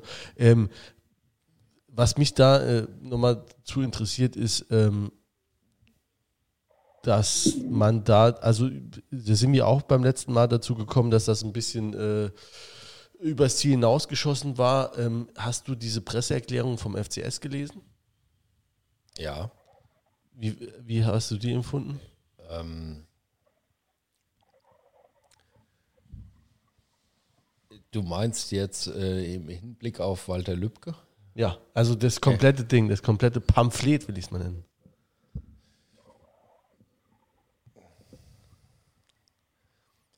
Es ist äh, ja diskussionswürdig. Ja, aber das ist, also das ist ja halt das Ding, ne? Also worauf ich, äh, oder worüber wir auch schon gesprochen haben, also das eine ist halt, ne, die Kritik, dass, dass das jetzt, ne, es wird ein Sarg quasi äh, denen äh, hingestellt, die das jetzt noch mal noch einmal verkacken oder angedroht. Ähm, das ist natürlich äh, komplett over the top, aber dann kommt so eine Erklärung und da, äh, das ist ja, das hat jetzt nichts direkt mit der Struktur zu tun, aber doch mit den handelnden Personen, die auch seit Ewigkeiten gleich sind. Und da kommt dann halt so eine Erklärung, wo man denkt, ey, ihr habt euch in den letzten 20 Jahren zu keinem gesellschaftspolitischen Thema geäußert. Und dann äh, kommt hier so eine Seite, also was genauso drüber war als äh, wie dieses Plakat. Und Wobei man aber auch sich einfach angreifbar macht durch die Form der Kritik. Wenn ich, ich bin heute auch nochmal, ich bin heute äh, Morgen dann äh, durch, durch die Stadt äh, äh, äh gegangen ins Büro und dann habe ich äh, auch nochmal, das gibt es mit, mit dem Konrad auch so ein, so ein Plakat und es sieht einfach aus wie Steckbrief. Ne? Und, und ich finde, es muss nicht sein. Was da drin steht, der Fließtext, das ist völlig okay. Ne? Das ist eine überspitzte Kritik und so. Und das finde ich völlig okay. Aber diesen, diesen, diese Steckbriefoptik, das finde ich, das ist schon daneben. Genau wie diese, wie diese Sargscheiße. Ja, also die, die Steck, das ist ja wieder was anderes. Auch, da gibt man dann auch gar keine, ähm, äh, da gibt man äh, dem Verein dann auch gar keine äh, Möglichkeit, dann irgendwie so übertrieben dann zu reagieren. Ne? Also ähm, ich finde es einfach schade, weil, weil die Kritik dadurch äh, ein Stück weit entwertet wird, dadurch, dass die Form so ungeeignet ist. Ja, also was, was diese Steckbriefe angeht, oder ja, das ist ja auch eine gewisse Form von äh, Denunziation, Denunziation ne, würde ich mal sagen. Also wenn du da Gesichter äh, von, von äh, Einzelnen da abbildest, das ist ja immer, ja, ne, diese, ja, so Steckbrief. Ding, also das ist ja nie schön und ich finde das auch eher, ja, hat sowas äh, von Denunziantentum, finde ich auch nicht so gelungen. Ähm, gut, ich weiß manchmal auch nicht, wenn jetzt, wenn du dich jetzt als Teil der aktiven Fanszene begreifst, in welcher Form äh, kann ich da überhaupt Kritik äußern? Inwieweit wird die gehört? Muss ich das überspitzen, dass es überhaupt gehört wird? Das weiß ich, das weiß ich eben auch nicht. Ähm, ich finde dann halt die Reaktion von Vereinsseite, der sich dann eben wenig zur Stadionproblematik äußert, wenn dann sagt er, ja, wir sehen, dass die Stadt hier alles macht, ist äh, super geiles Verhältnis zur Stadt. Ähm, keine Ahnung, ob das jetzt irgendwie Auswirkungen auf den Mietpreis hat, aber das finde ich dann auch eher unglücklich.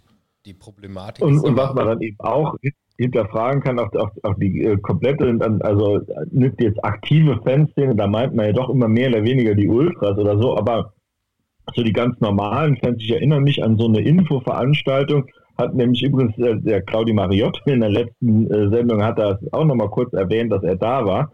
Ähm, das war oben in der, in der Villa Blau-Schwarz, war mit der Frau Wandelhöfer, die eben der Daniel angesprochen hat, bevor da überhaupt irgendwie die Bagger äh, bestellt waren, war nämlich so eine ähm, Infoveranstaltung, wo die da war und hat die Umbaupläne vorgestellt und wie sie sich das vorstellt. Und am Anfang, es waren, äh, die, die kamen da, also war nicht mal richtige Bühne, aber die kamen dann eben dahin, ne? Und dann wird da so du, du und so dann so, also es waren so vielleicht so 40, 50 Normalo-Fans, so absoluter Querschnitt durch, durch die Fanszene. So. Und ähm, also am Anfang total kritisch. Und die Frau, das muss man ihr lassen, die, die konnte reden, ne, oder kann sie wahrscheinlich immer noch. Und die hat dann so das Ganze so rübergebracht, ähm, dass dann nachher die hat Applaus gekriegt. Ne?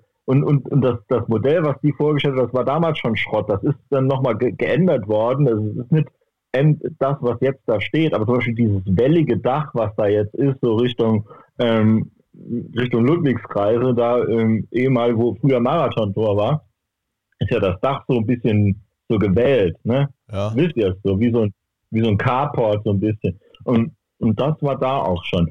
Und die hatte das dann so rübergebracht, ja, wenn man in diesem ähm, Stadion steht mitten im Wald, das ist einmalig in ganz Deutschland, wir wollen dieses Flair erhalten und dann hat die Applaus gekriegt und die Leute waren begeistert und haben gar nicht gemerkt, dass die eigentlich da ja, einen, einen richtigen Scheiß eigentlich vorstellen. Ja, einmalig ist es aber, glaube ich, da, da, bin ich mir schon sicher. Ne?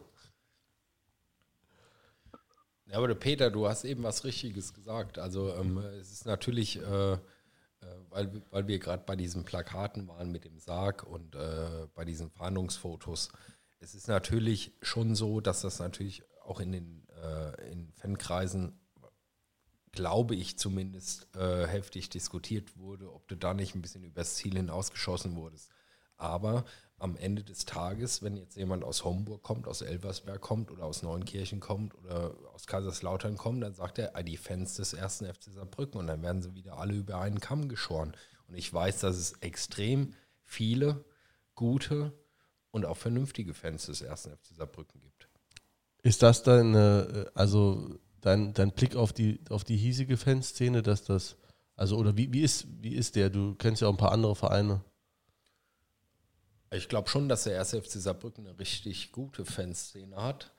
Ähm, vielleicht, vielleicht nehme ich das auch anders wahr, weil ich, äh, weil ich durch, ähm, durch meinen Beruf tag, tagtäglich mit denen zu tun habe oder mit vielen Fans zu tun habe.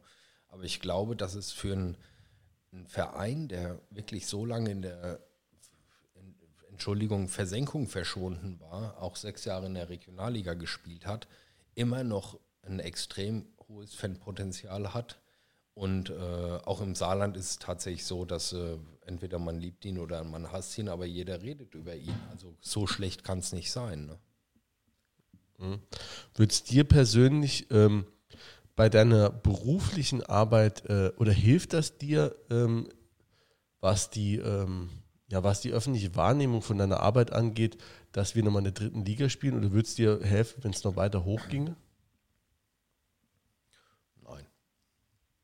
Also ich würde mir es wünschen, weil ich, äh, hatten wir ja ganz am Anfang, weil ich die Leute äh, mag, die mit dem ersten FC Saarbrücken zu tun haben. Ich würde es wünschen, dass die irgendwann mal Erfolg haben.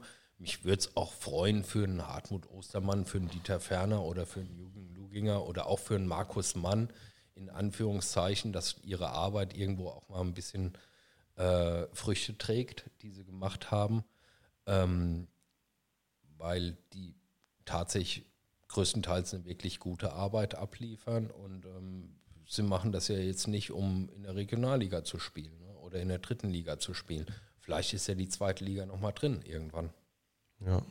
Gut, also das muss, das haben wir auch hier öfters besprochen, das muss immer das erste Ziel jeder, jeder Saison sein, äh, dass wir nicht mehr in die Regionalliga absteigen. Ne? Man sieht, wie viele Mannschaften im Moment noch im Abstiegskampf sind.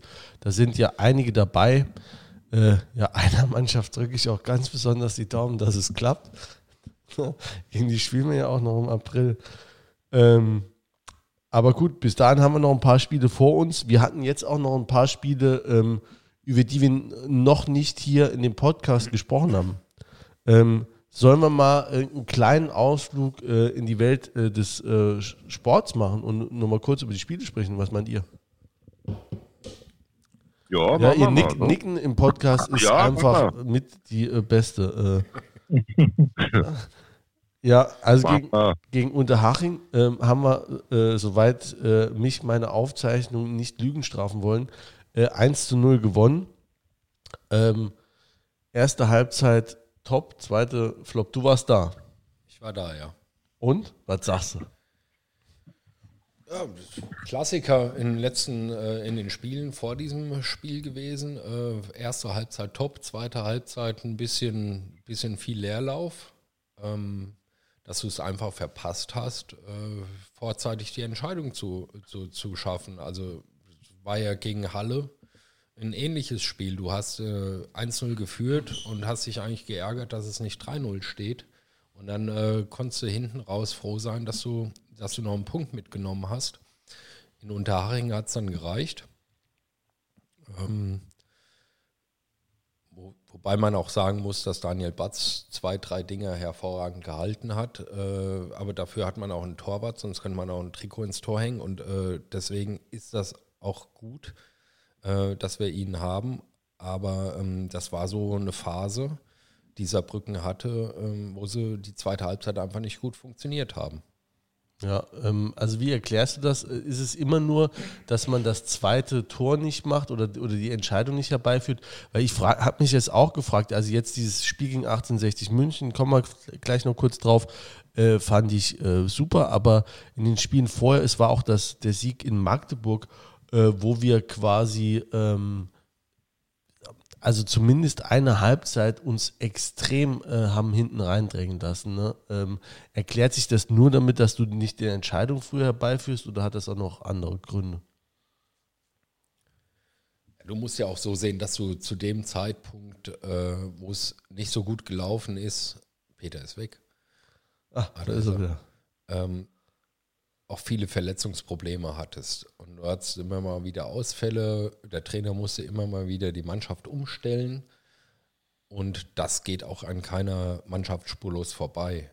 Aber ähm, dass du hinten raus dann immer mal ein bisschen zittern musstest, das hat natürlich auch was damit zu tun gehabt, dass du einfach diese Erfolgserlebnisse in den Spielen zuvor nicht gehabt hast. Und dann bist du in, irgendwann mal in so einer Spirale drin, ich sag mal, ich nehme jetzt mal das Spiel gegen, äh, gegen Kaiserslautern zum Beispiel. Das ist ja ein Klassiker gewesen. Also du hast eigentlich nach 20 Minuten hättest du 3-0 führen müssen. Du führst, äh, du führst 1 zu 0 nur, dann machen die das 1-1, dann kriegst du, dann kriegst du den Elfmeter nicht und dann hast du die Chancen und dann, aber ganz zum Schluss hättest du das Ding ja auch noch verlieren können. Haben wir nicht, warte mal, Kaiserslautern war das 1-1. 1-1, ja. Haben die geführt, aber wir haben in der 88, glaube ich, äh, 1-1 gemacht, oder? Nee, Saarbrücken hat geführt. 1-0.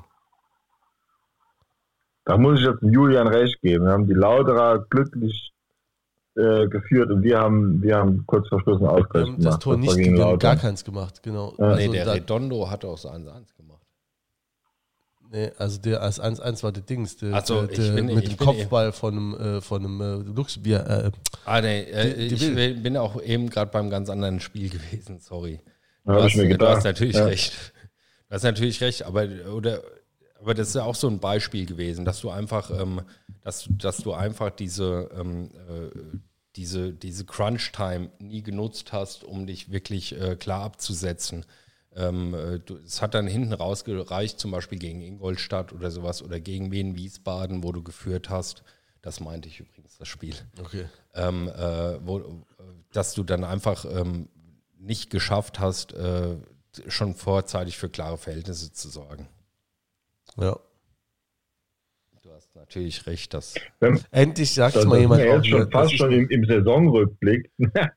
so, ähm, aber äh, wir hatten am Anfang ja auch, das war, war, war viel auch unser Thema, äh, dieser Fußball, dass der eben seinen Tribut fordert.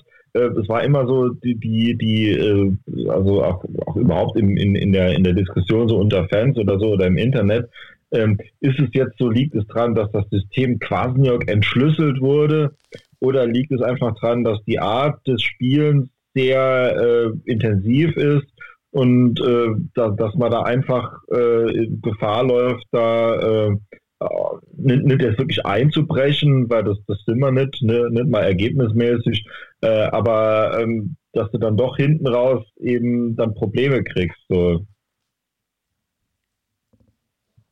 Ich habe sie nicht gehört, weil es irgendwas gewackelt hat. Hast du Wackler auf dem. Äh, hörst du jetzt wieder? Jetzt höre ich dich, ja. Okay, also hast Peters Frage gar nicht gehört. Nee, ich habe sie. Peter, hast du die Frage? Ich dachte nämlich, die Frage ging an Daniel, deswegen habe ich auch nicht so krass zugehört.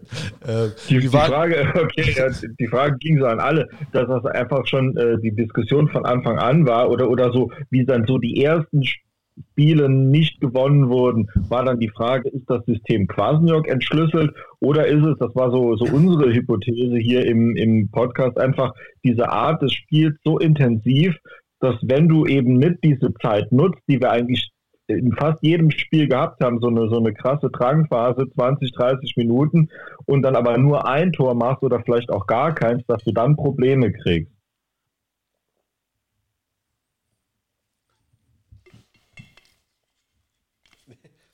Jetzt hast du es verstanden. Ich, ich habe sie verstanden, die Frage, ja. Ähm, ja, das war, war ja schon jetzt äh, mehrfach in den letzten Monaten das Problem, dass du eben nicht das zweite nachgelegt hast. Und äh, Lukas Kwasniok hat es ja nach dem, nach dem Sieg gegen 1860 auch, äh, auch gemeint. Ähm, wir sind einfach nochmal ins Schwimmen gekommen, weil wir eben das dritte nicht gemacht haben. In dem Fall haben wir ja zwei gemacht, aber wir haben das dritte eben nicht gemacht. Und du hast ja die Chancen teilweise wirklich auch fahrlässig hergegeben. Wenn du, wenn du jetzt das letzte Spiel nimmst gegen, gegen 1860, wo du einfach diese Konter hättest äh, ausspielen können. Ich äh, kann mich erinnern, Sebastian Jakob, Tim Golley, die haben äh, die Pässe in die Mitte gesch- gespielt bekommen, äh, müssen sie eigentlich machen und dann ist das Ding gelaufen. Und das war eigentlich in diesen Monaten, in denen es schwierig gelaufen ist, auch das Problem gewesen. Ich stelle mal noch eine These auf, eine kühne These. Und zwar äh, finde ich, dass wir jedes Mal, ähm, also vielleicht hat das, äh, hat das so einen sportpsychologischen Hintergrund, weil ich fand es jetzt schon sehr auffällig, dass wir eigentlich jedes Mal in dem Moment, wenn man die Spiele sich genau betrachtet, sind wir jedes Mal in dem Moment ins Schwimmen gekommen, in dem wir geführt haben.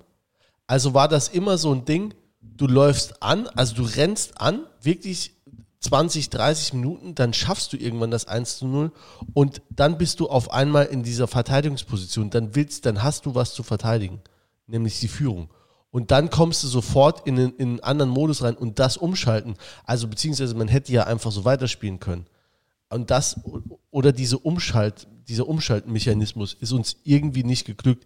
Und ähm, da hatte ich auch so ein, ähm, also jetzt auch in den Spielen, ne, das ist also nur so vom, vom Gefühl her, ne, aber bei mir kommt das meiste vom Gefühl her, ähm, ist, ähm, hatte ich da so ein paar äh, Parallelen zu dem 1860-Spiel 2018 gesehen, ne, wo du quasi im Hinspiel verlierst du 3-2 auf sehr dramatische Weise und dir gelingt dann der, die 2-0-Führung äh, in, in München.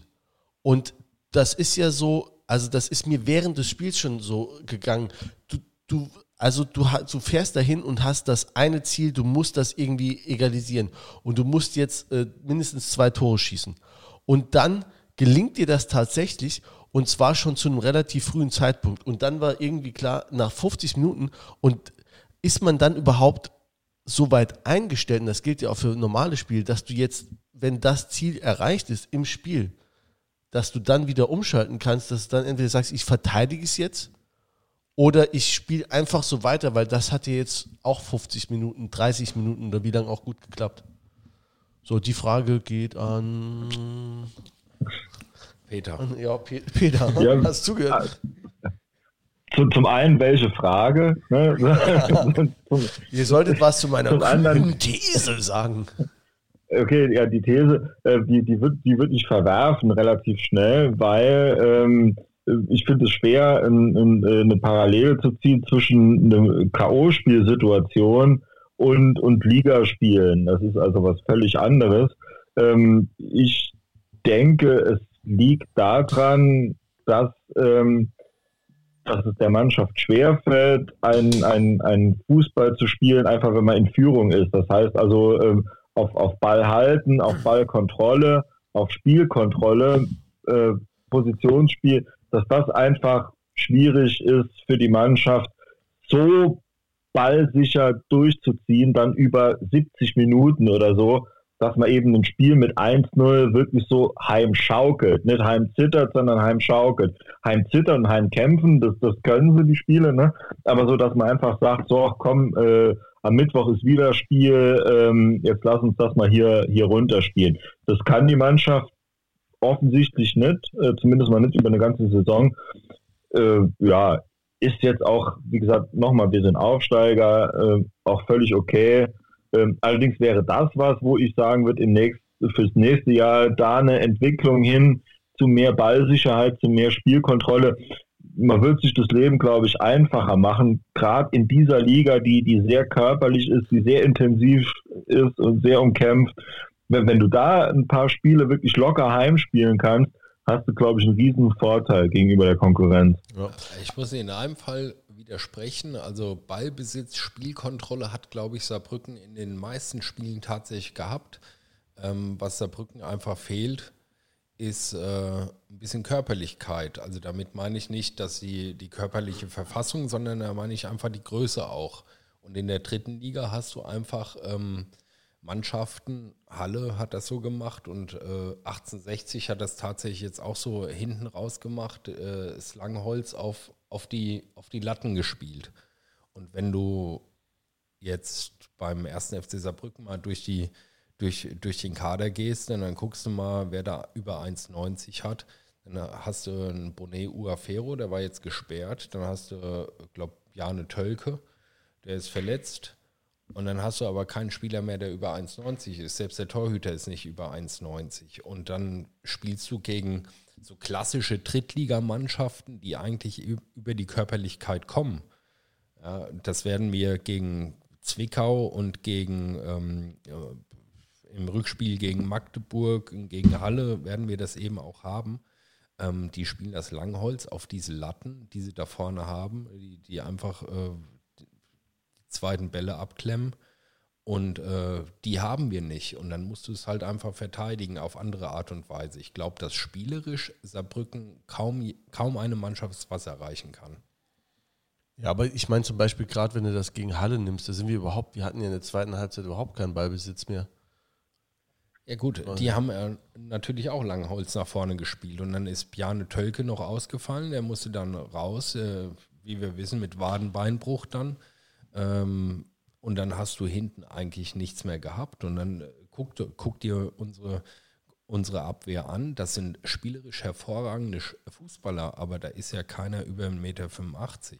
Ja, aber aus dem Ballbesitz hatten wir gegen Halle nicht mehr und auch gegen, also ja, du, ver du, verlierst aber die, du verlierst aber die Kopfballduelle. Du verlierst die Kopfballduelle, äh, wo sie dann, wo sie dann einfach gucken, ähm, 1860 war ein klassisches Beispiel, eine ganz spielstarke Mannschaft, aber zum Schluss, als es eng wurde für sie, schlagen die den Ball vorne auf, auf Mölders. Mölders gewinnt jedes Kopfballduell, legt den Ball ab auf den nachrückenden äh, offensiven Mittelfeldspieler und dann haben die eben den zweiten Ball gewonnen und dann können sie äh, nach links oder nach rechts spielen. Und das war ja dann auch das Problem, was du gehabt hast. Geiler Spieler, der Blödmann.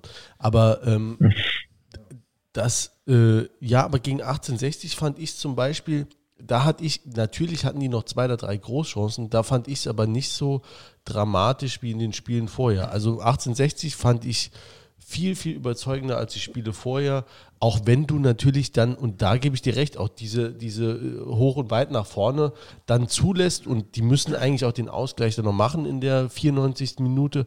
Ähm, aber grundsätzlich fand ich das schon ähm, ja, sehr überzeugend, hat mich sehr positiv gestimmt. Aber jetzt verdammt nochmal, hättest du dich geärgert, wenn die einen Ausgleich noch schießen? Ja, hättest du. Ja, klar. Weil es einfach in der Summe des ganzen Spiels unverdient gewesen ja. wäre. Natürlich haben die Großchancen gehabt.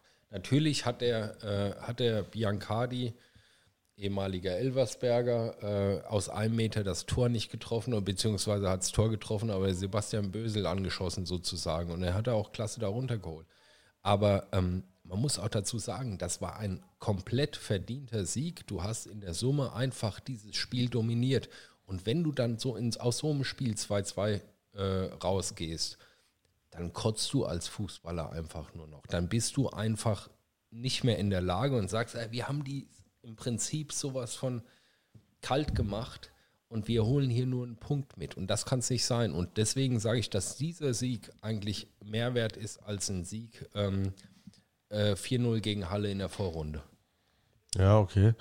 Und ähm, wenn wir die, äh, also wenn wir das nächste Spiel gegen Ferl, ne, oder wir haben jetzt ja wieder eine, eine englische Woche gegen Ferl und dann am Mittwoch unter der Woche gegen den MSV Duisburg. Ich sag mal, wir gewinnen versehentlich beide Spiele. Oder, Aus Versehen. Ja. Was, äh, was denkst du ist, also, oder sagen wir mal unabhängig von den Spielen. Wo, wo Gibt hier einen Aufstiegsspur im Podcast, willst du das wissen? Ja, genau.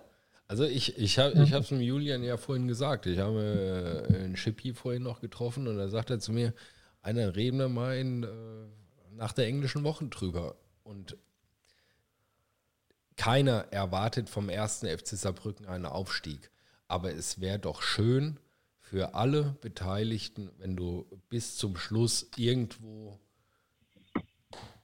bei der, bei der Musik dabei bist.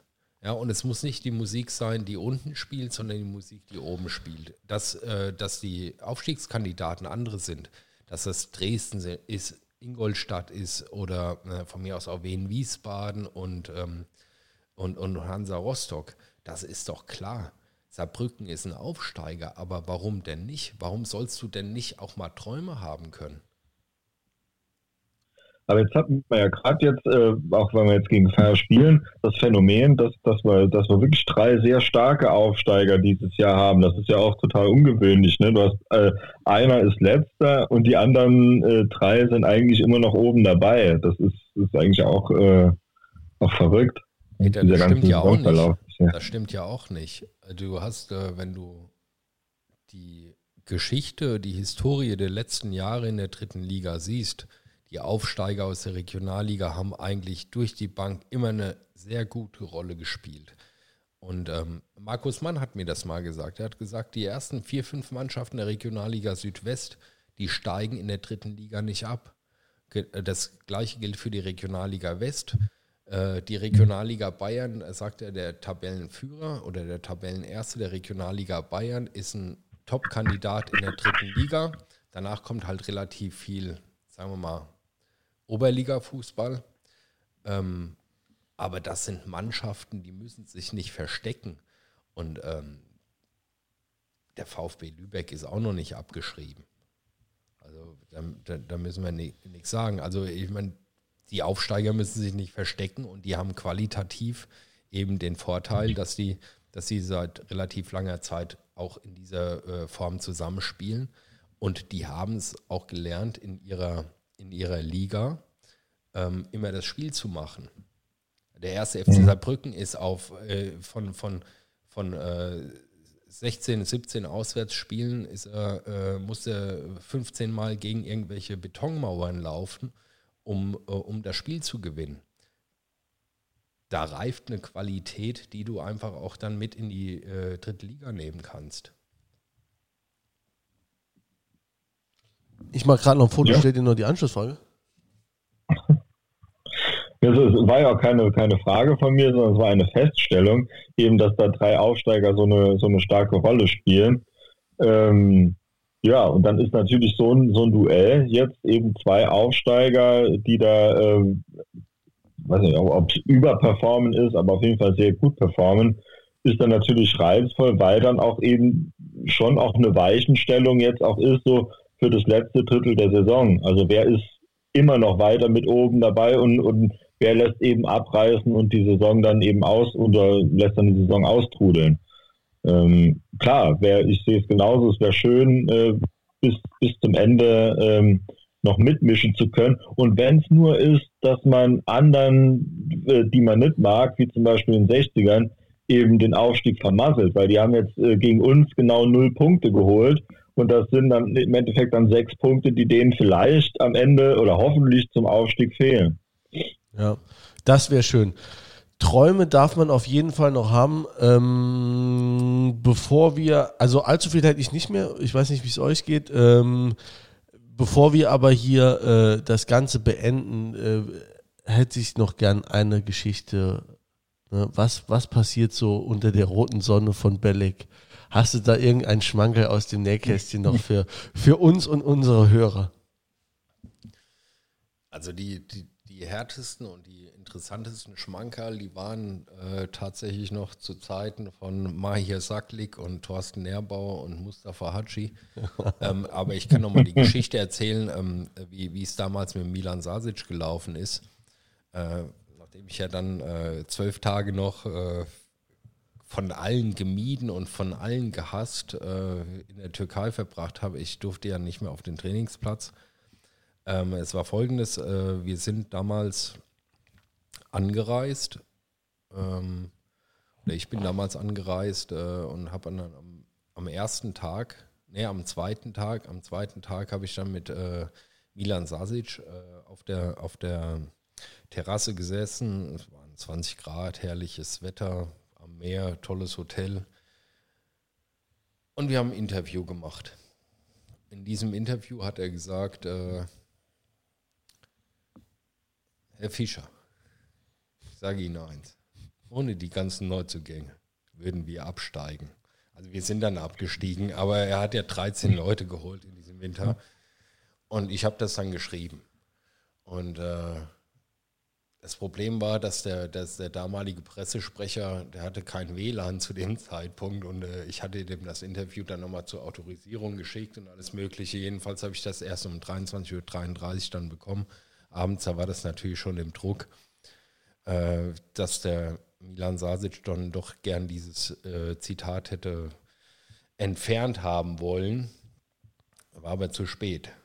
Ist das bei allen Artikeln so? Nur ganz kurze Zwischenfrage. nee, das ist, äh, das machst du, äh, machst du aus journalistischer Sorgfalt eben bei Interviews. Also wenn du, wenn du Fragen stellst und das sind dann äh, wörtliche Zitate, die du dann nimmst, also dass du Zitate einfach nochmal autorisieren lässt, weil du hast natürlich, äh, äh, sind immer mal Sätze drin, wo er dann sagt, oh, vielleicht habe ich das doch nicht so gesagt. Also sie haben es gesagt, aber sie wollen es ja. dann nicht mehr so gesagt haben, aber das machst du dann so. Jedenfalls bin ich dann auch am nächsten Morgen auf dem Weg zum, zum äh, Training gewesen. Und da ruft mich dann der damalige Pressesprecher an und sagt, hey Daniel, vielleicht solltest du eher nicht kommen. Da habe ich gesagt, wie, was soll ich machen? Ich bin noch zwölf Tage in der Türkei und habe mir die Hunde angeguckt, die mir meinen Weg gekreuzt haben und alles Mögliche. Und er hatte tatsächlich auch verboten, seinen Spielern mit mir zu sprechen. Und ich hatte natürlich äh, relativ viel Kontakte auch in die Mannschaft zu dem Zeitpunkt. Die haben immer mal geschrieben, Alter, wir können nichts sagen und alles Mögliche. Und ähm, ja, das war dann so. Ähm, dann haben auch verschiedene Leute versucht, so ein bisschen zu vermitteln. Präsident, Spieler, Berater. Aber Milan Sasic ist eben Milan Sasic. Der wollte das dann nicht so unbedingt. Und äh, irgendwann waren wir dann nachdem er dann sich ein bisschen beruhigt hat und sowas, dann waren wir dann irgendwann mal auch zusammen und haben uns dann nochmal ausgesprochen. In Deutschland war das dann damals und dann ist er auch entlassen worden, beziehungsweise er ist ja zurückgetreten. Und dann ruft er mich im Sportfeld so um die Ecke, Herr Fischer, kommen Sie gerade mal mit. Und die Kollegen haben schon gedacht, jetzt bringt er mich um. Und er hat dann gesagt, habe ich zu spät, habe ich zu spät erkannt, dass sie tragen Verein in Herz. ja, jedenfalls, das war, das war eigentlich der Trainer, mit dem ich am meisten Probleme hatte, aber mittlerweile kommen wir echt richtig gut zurecht. Okay, eine, eine schöne, eine herzerwärmende Geschichte. Ähm, zum Abschluss. Ähm, wenn ihr uns äh, hören wollt, ähm, dann findet ihr uns auf Spotify, äh, iTunes Podcast, also Apple Podcasts äh, und Soundcloud. Ähm, diese Folge wurde auch mal wieder präsentiert von unserem ähm, Gönner, unserem Unterstützer der Kanzlei Dr. Buchler Rechtsanwälte und Fachanwälte. Äh, wenn ihr ein Problem habt im Arbeitsrecht, du oder sie, dann ruft uns doch an im Internet hervorragend ähm, zu finden. Wann gibt es uns denn wieder? Die nächste Folge. Ich meine, die wäre sogar relativ nah, oder? Nächste Woche, oder? Ich meine auch. Am 3.3. Am äh, Jubiläumstag ähm, des Viertelfinal DFB-Pokal Viertelfinalspiels gegen Fortuna Düsseldorf 2020. Das jährt sich jetzt zum ersten Mal. Und wir meinen, das wäre doch genug Anlass, um eine Sonderfolge zu machen. Wir haben einen Gast, den verraten wir aber immer noch nicht, oder? Nein. Ich? Jens, du hast den Ton jetzt komplett aus, glaube ich. Aber schon, schon den Nee, ganzen verraten Abend. wir nicht. Verraten Ah, wir nicht, damit da ich verraten nicht auszusehen verrate, weil ich mich so krass darauf freue. Ich freue mich auch. Ähm, ihr solltet euch auch freuen, irgendwann die nächsten Tage, vielleicht am Wochenende, in einem schwachen Moment, werden wir den ersten Hinweis geben. Es ist ein super Gast, wir freuen uns brutal drauf. Jetzt erstmal nochmal vielen Dank an Daniel Fischer, dass er den Weg hierher gefunden hat. Ähm, auch das können wir gerne wiederholen. Ähm, das soll hier eine Plattform sein ähm, für alle Menschen, ähm, die ähm, mit dem FC Saarbrücken in einer Verbindung stehen und hierzu was zu sagen haben. Ähm, vielen Dank fürs Kommen. Hat Bock gemacht. Vielen Dank für die Einladung. Sehr gerne. Und ich glaube, wir trinken noch eine kleine Äppelwolsche, ne? Auf jeden Fall. Ei.